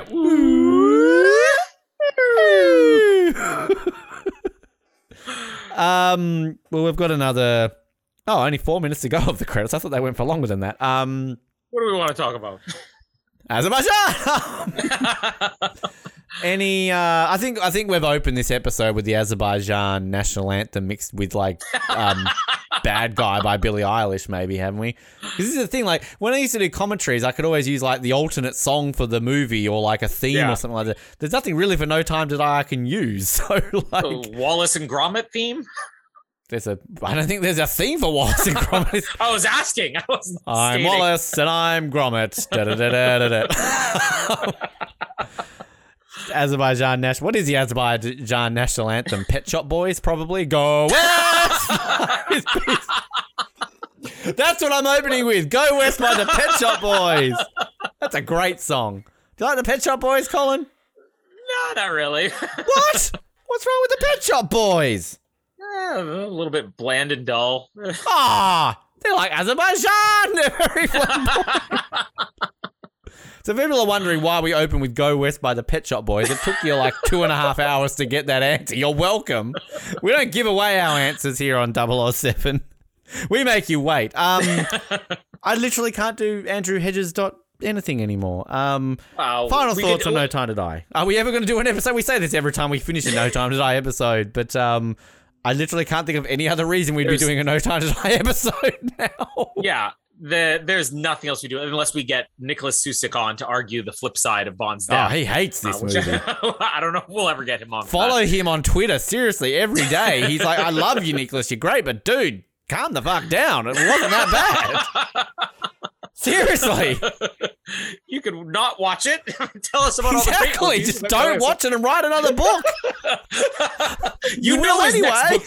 His next book's going to be on everything wrong with No Time to Die. He actually he's written another one since because I caught up on all his books, but now he wrote one on like the women of the Brosnan era, so I need to read that. oh yeah, there's that and the Martin Campbell one, which Oh, I read the I, just Campbell watched. one. I just watched Vertical Limit, so maybe uh maybe I'll. I can just. Martin I know you're one. about to say so. Just interrupt you. Like, love you, Nicholas. I love your books. I really do, actually. Like, I seriously like them. But, like, I will say the Martin Campbell one, like, you didn't need, like, the font could be, like, you literally increased the font size and double spaced it to fill a book up. Like, I think you could have just published an article on your website, mate. Like, seriously, it's milking the cow there. I, I know it's mostly used to promote um, his book too, but I mean, he's posting a lot of stuff about Martin Campbell's new movie Memory with Liam Neeson, which Mm. for me, you have Martin Campbell doing a movie with Liam Neeson. I should be 100% on board, but I'm sorry. That is a terrible movie. Nicholas, just own up to it. That movie is way worse it? than No Time Did- to Die. did you- yeah, did you it was it? not good. Oh. and it's got Guy Pearce in it. So how can it? And Monica Oh. Bellucci. You got Liam Neeson, Monica Bellucci, Guy Pearce, Martin Campbell movie, and it sucked. Way worse than No Time to Die. So let's get some criticism of that movie out there. Actually, why? Like, do we want to? Um, if we don't open with go, well, we've already opened. People are listening to this now. But what's that like weird French song they play in the opening of of this movie? Oh, the um. Well, let me go back here. It'll be see. some blend of Go West and Billie Eilish and the Azerbaijan and that French song. Why is Canada Dans thought? la ville and dorm. Why was Canada thanked in the credits there? There's a lot of French songs here. Um, what other songs do we have here? Ooh, Hot Sauce, Salsa Verde is a song on the soundtrack. Ooh, I love that. Ooh, Ooh, Hot sounded Sauce, like Salsa Whitney Verde. it's filmed in the Faroe Um, Islands. Yeah, we got a song called "Love in the Arena" by So think- Ja Buzz. So uh, I think the reason the James Bond will return like even throws because you see the No Time to Die logo, then they do like that weird credits, and then you see that. Yeah. like that is what threw me off because like you don't usually get that like the literal last thing. Um, is your MGM logo like a still shot of a lion? like that's weird. uh, anything to add? This is it. No Time to Die. We've milked the cow. We've Nicholas Nope. Susick this. Uh, No, we will. uh We will be back with the dogs for 26. That's the next time you're gonna hear us talking about a new Bond movie. We will be. So we won't be doing a new Bond movie commentary for a while. We- We'll, we've talked about this plenty of times before. The reasons why we did commentaries was so we could do Casino Royale and Never Say Never Again, uh, as in the 54 and 67 version. So we, we want to do those, and we really would like to do those with Noah, particularly Casino Royale 67. I think that'll be a lot of fun, and Never Say Never Again. So we will still do commentaries, at least three more, and then I, I think that'll be it until we do another one. But um, coming up, um, a mixture of rankings. Hopefully, we hopefully to do get another rankings on soon with Noah. Um, whenever we can get him available. Uh, but outside of that, I think we're going to get started on our next uh, project, being the next six films from our six Bond actors. And are we just doing it in order again? So, Yeah, Starting off with Entrapment? first. which uh, will be our first Connery film, Connery and Catherine. Um, Scotland versus Wales, the battle we've all wanted to see on top of the Petronas Towers in Malaysia. So I'm Old excited for versus that. young. It's the uh, the late '90s version of let's get old people with young people. That's just what they like to do. Um, but yes, we'll have yeah some rankings hopefully scattered in there, and later this year we'll be doing a Bond at 60 episode. I had a thought for that, Colin. Now this is a on-air pre-production meeting. We could do like 60 facts on Bond on its 60th year, or 60 things we I don't know. Like we each have to come up with 20 things. I don't know. Like, you know, we, it takes us six hours to rank 25 things. You want us to have Noah on on an episode where he's got 20 things himself to say? Well, maybe we just come up with like our 20 favorite things of James Bond or something. I don't know. And we Twen- each have 20. 20, and we, 20 favorite pants Bond has worn. our 20 favorite, each our 20 favorite. I don't know, but I, it'll be a long episode. But like, we don't sit there and go number 60, number 59. Like, we literally just go, Colin, read out your 20 favorite pieces of grass in James Bond. I don't know. Just a thought. Stupid ideas. Shut me down. Whatever. And we'll also do a Bond. Uh, ben reads the books. I think Noah's desperate for that episode. So Yeah, um, Ben's just got to start we're gonna- reading again. Didn't he say we're going to do it after I read the first three? Like, I don't know why we just don't wait till I read them all. But Yeah. Well, I mean, we'll, we'll break them up into sections because if we wait till you read them all, it'll be about as soon as when Jamie and I finish our rewatch. Uh, we get her rankings. Yeah, So. can we? Have you done that yet? I need you to fix our rankings for God's sake. it's still sitting there. Um, Patreon is a thing. Um, we appreciate our one Patreon subscriber. They get an exclusive episode every month. Well, sort of. Uh, we should record that next week, uh, Colin. Um, so great benefits available on that. Patreon.com forward slash 007, I believe it is. Uh, if, if not, go to 007.wordpress.com, click on the Patreon link there, and you can find out what you get. And you get an exclusive episode, maybe, um, and other stuff, which is good. And listen to our other shows. The Oz Network, it's okay. Uh, Off the Podium, great, award winning. Commonwealth Games, listen to that. Uh, Australian Survivor Archives, possibly coming soon. Euros Vision happened earlier this year, won't happen again to next year. And The Brink returning. And Colin, I want to get you on The Brink again soon. So we'll talk about that at some point. Um, Sure. Sure. Uh, any Sure. other bad stories to share about your children before we let you go? Ah, no, I got to go make a whole bunch of new bad memories now. They're waiting for me. It's what every person says to me ever uh, as they leave me. Uh, my name is Ben, and Azerbaijan! and da da da da da. My name is Colin Hilding. Da da da da da da. Can you go faster? We don't need to go faster. We have all the time in the world. Why would I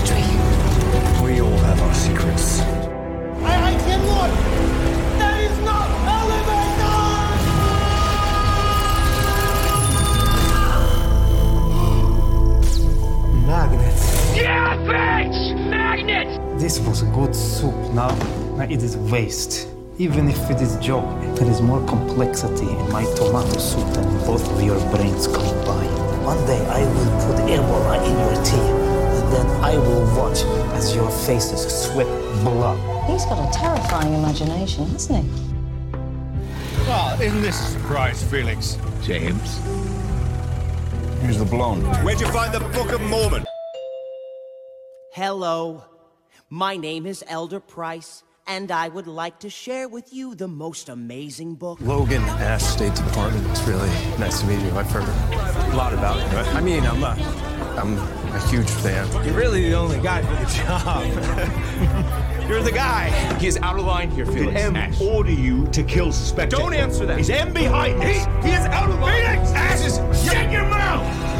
I get a feeling in my gut Ash might not be on our side. So why don't you help me out, brother? I got a brother. Small world. 007. M, darling, couple of things. He's like this every day. Mad as a bag of bees. To happy new future for Spectre. Where's the package? Short trip. Cuba. You love it there.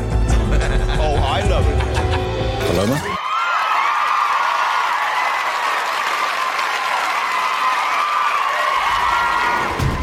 You're. Uh, something about a hat in Paris. Uh, Ay, Colin, sí, sí. I, I, I forget things when I get nervous. This is the biggest job I've ever had. It's your room? It's a wine cellar. Don't you think we ought to get to know each other just a little bit before we... Uh, Oh, I, no, no, no, no. this is going to be a brilliant day. I know. I've done three weeks training. You were excellent. You too. Next time, stay longer. I will. What is this? Spectre Bunga Bunga? Seen a lot of Spectre agents. Yes. And it looks like all of them. It's a good life. Isn't it? The best. name? Bond. James Bond. I'm not just a pretty face. I stopped trusting pretty faces a long time ago, Felix. Report 007. Thank you. 007? That must bother you. You can go in. Thank, you. you. Alone, I'm afraid. Oh, does that bother you? My sweet James, what do you want? Cuba was quite the party. Uh, happy birthday, by the way. Thank you. Blofeld's eyeball unlocked.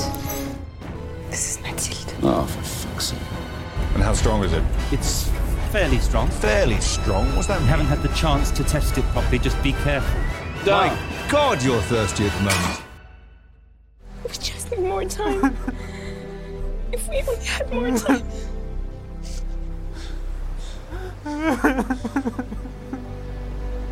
You have all the time in the